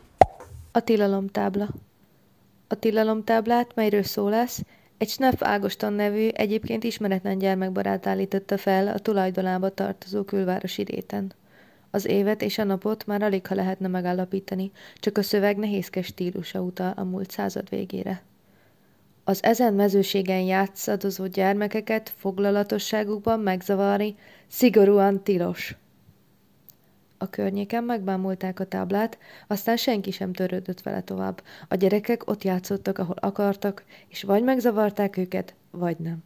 Csak egy öreg postás tervezte évről évre, hogy ellopja a táblát tartó vasrudat, és erre futtatja fel kertjében a babot, de mint annyi nagyszabású terv a világon, ez sem jutott el a megvalósulásig. A háború után a város mind jobban terjeszkedett kifelé, erre a külvárosi rétre is egy nagy lakótelepet szándékoztak építeni, a közepesnél valamivel magasabb beosztású állami tisztviselők részére. A két mérnök, akik az előzetes felmérést végezték, tanástalanul álltak meg a tilalomtábla előtt. Sneff Ágoston utódok nélkül halt meg. A feliratot azóta senki sem gondozta. Betűi már rég elmosódtak, csak a vörösel festett, szigorúan tilos szavak maradtak épségben. Te el tudod olvasni, hogy mi szigorúan tilos? Nem. Kérdezik meg a rendőrségen? Jobb az ilyet nem bolygatni. Örüljünk, hogy a városrendészet nem szólt miatta. Lefújhatták volna az egész építkezést. A másik mérnök a tervrajza nézett. De hát pont ide jön a toronyépület előcsarnoka. Útban lesz. Mi volna, ha véletlenül neki menne egy földgyalú? Megőrültél? Egy ilyen tilalomtáblát legalább ezer hivatal számon tart, hamarabb lehetne ellopni az egész telket, mint ezt a táblát. Inkább keresünk valami áthidaló megoldást. A gyerekeket viszont minden esetre zavarjuk el innen, túl keményre tapossák a földet, aztán kínlódhatnak azok a szegény exkavátorosok. Az építkezés több mint egy hónappal elhúzódott, mert a pincét és az előcsarnokot úgy kellett kialakítani, hogy közben ne bolygassák meg a tilalomtábla alapját. A tábla műmárvány padlóba foglalva állt a mennyezetet tartó két atlasz figura között, de azokkal ellentétben nem tartott semmit, jelezve, sokkal fontosabb feladatot tölt be, semmint hogy ilyen alacsony rendű mellékmunkákkal törődjön. Természetesen azonnal magára vonta a beköltöző lakók figyelmét. Mindannyian művelt és tapasztalt emberek voltak, többségük irodalmi folyóiratokra is előfizetett, nem véletlenül töltöttek be a közepesnél valamivel magasabb állami funkciókat. Már az iskolában megértették a tilalomtáblák szükségességét, és azóta is megőrizték feltétlen tiszteletüket irántuk. Tudták, hogy az előcsarnokban álló táblát meghatározott célral helyezték el ilyen feltűnő ponton. Rendkívül fontos utasításukat kell tartalmazzon. A lakók azonban eredménytelenül próbálták meg kibetűzni a feliratot. Végül is a házmester fejtette meg az értelmét. Arról van szó benne, hogy esős időben a lakók nem léphetnek itt cipőben az előcsarnokba, mert összesározzák a követ, hanem kézen állva kell menniük a liftig. A házmester egyébként nem is tudott olvasni, csak azért mondta, mert szerette volna megtakarítani magának a kövezet feltörlését. Maga is csodálkozott, mikor a lakók szó nélkül tudomásul vették a magyarázatot. A ház bejáratánál kesztyűt húztak, és tótágasban vonultak végig az előcsarnokon, kalapjukat a cipőjükön hozták, és ha találkoztak egy szomszédjukkal, udvariasan rugoztak a térdükkel. A házmester vérszemet kapott. Egy ügyvédet szerződtetett tábla magyarázatra, és szinte hetenként újabb megfejtéseket olvastatott ki az elmosódó szövegből. Kezdetben beírta a kisebb előnyöket biztosító értelmezésekkel – Például, hogy a házmestert, amennyiben betöltötte 43. évét, és a felesége keresztneve M betűvel kezdődik, szigorúan tilos megátolni abban, hogy feltörje a követ a két atlasz szobor mellett, és takarmánytököt ültessen az erkélyen nevelt két üszője számára. A lakók többsége meg volt győződve, hogy a tilalomtábla valójában ezeknél is súlyosabb korlátozásokat tartalmaz. Örültek, hogy a házmester, aki mégiscsak az állam képviselője, ennyivel is beéri, és nem tiltakoztak. A házmester ezek után végképp átvette a hatalmat a ház fölött. Egy kézügyességgel rendelkező lakóval kiegészítette a tilalomtábla szövegét. Nem a házmester van miértünk, hanem mi vagyunk a házmesterért. Ez így van. Ezen gondolkozni szigorúan tilos. Az új házi rendet már úgy fogalmazta meg, hogy mindenkinek jól az agyába vése ezeket az alapelveket. Reggelenként a lakók sorba álltak a házmesteri lakás előtt, és mindannyian kaptak egy nagy pofont. A házmester ezzel nem csak a vezető számára elengedhetetlen tekintélyt akarta biztosítani, de súlyt helyezett arra, hogy mint az apa a gyermekeit, az életre nevelje a lakókat, és egy reggeli pofon a legmegfelelőbb hangütés volt arra a napra, mely a lakókat kint az utcán és a munkahelyen várta. A családiasságot biztosította az a rendszabály is, hogy napközben a lakók kötelesek voltak óránként felhívni a házmestert és érdeklődni egészségi állapota, hangulata felől. Gyakran előfordult, hogy egy-egy a házban lakó neves jogász vagy főkönyvelő órák hosszat bénultan merett maga elé.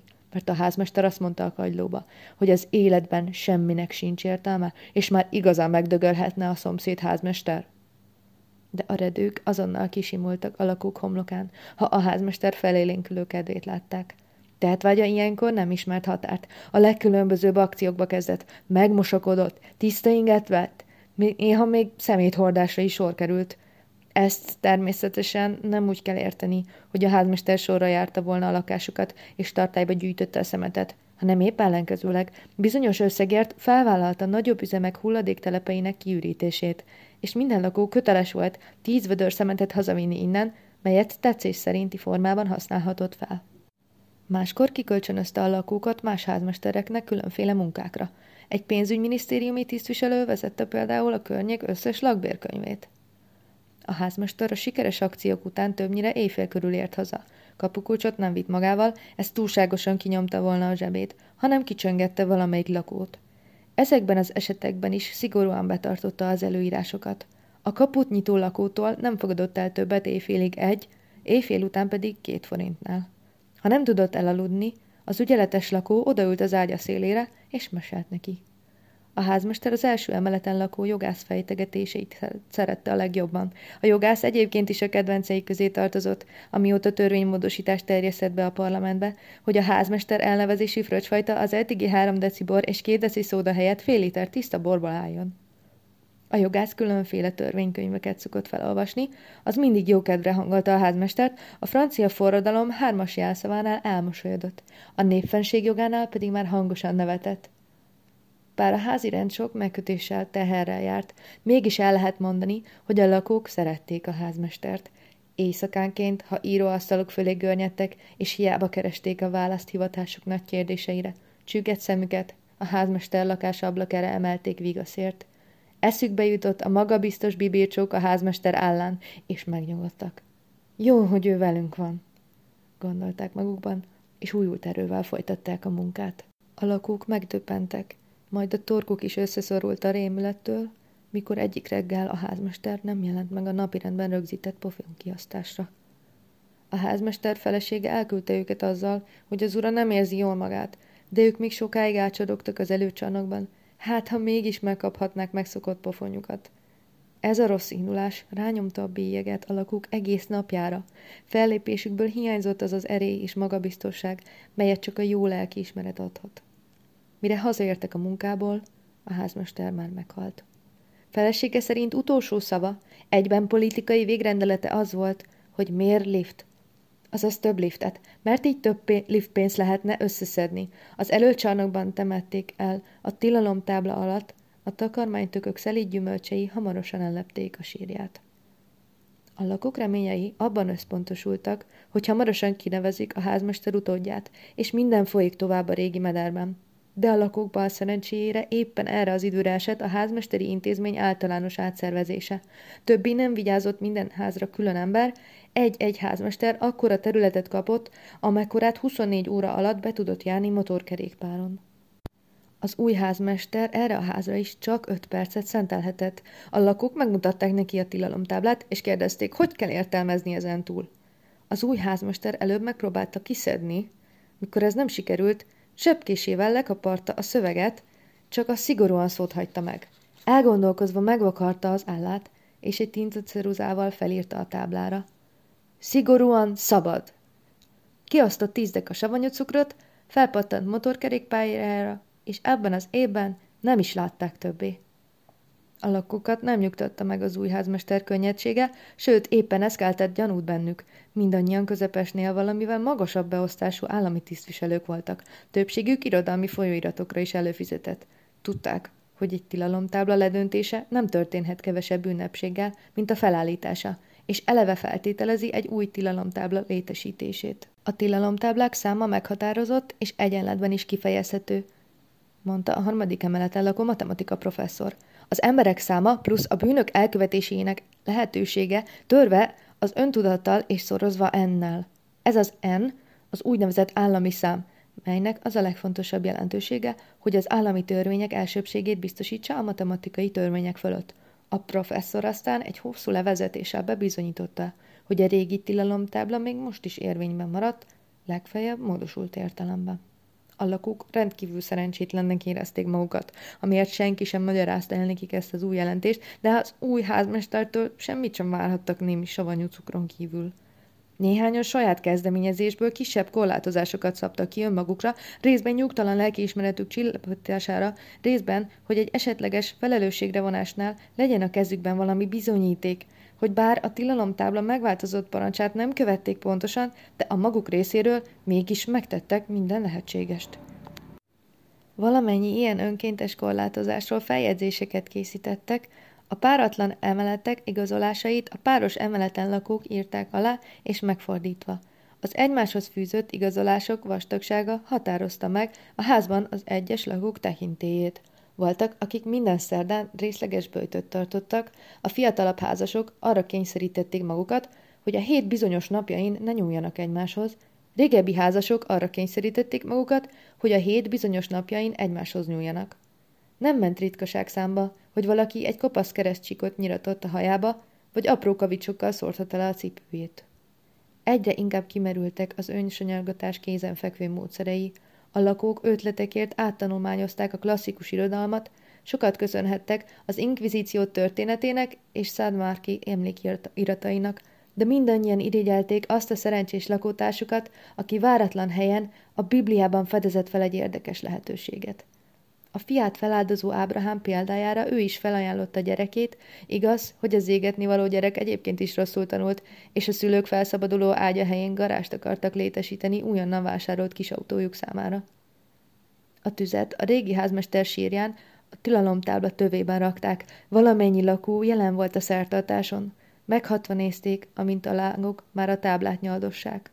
Legnagyobb csodálkozásukra a tábláról lassan leolvadt mind a szigorúan szabad felirat, mind a házmester dicsőítő szöveg maradványa, és hála a múlt századbeli elpusztíthatatlan festékeknek feltűntek Snef Ágoston eredeti szavai. Az ezen mezőségen játszadozó gyermekeket foglalatosságukban megzavarni szigorúan tilos. A lakók megdöbbenve néztek egymásra. Ez ugyanaz a tábla volna.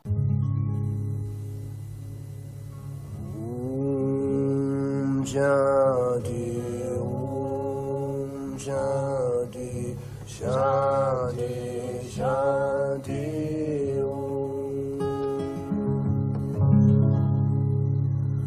Om Shanti.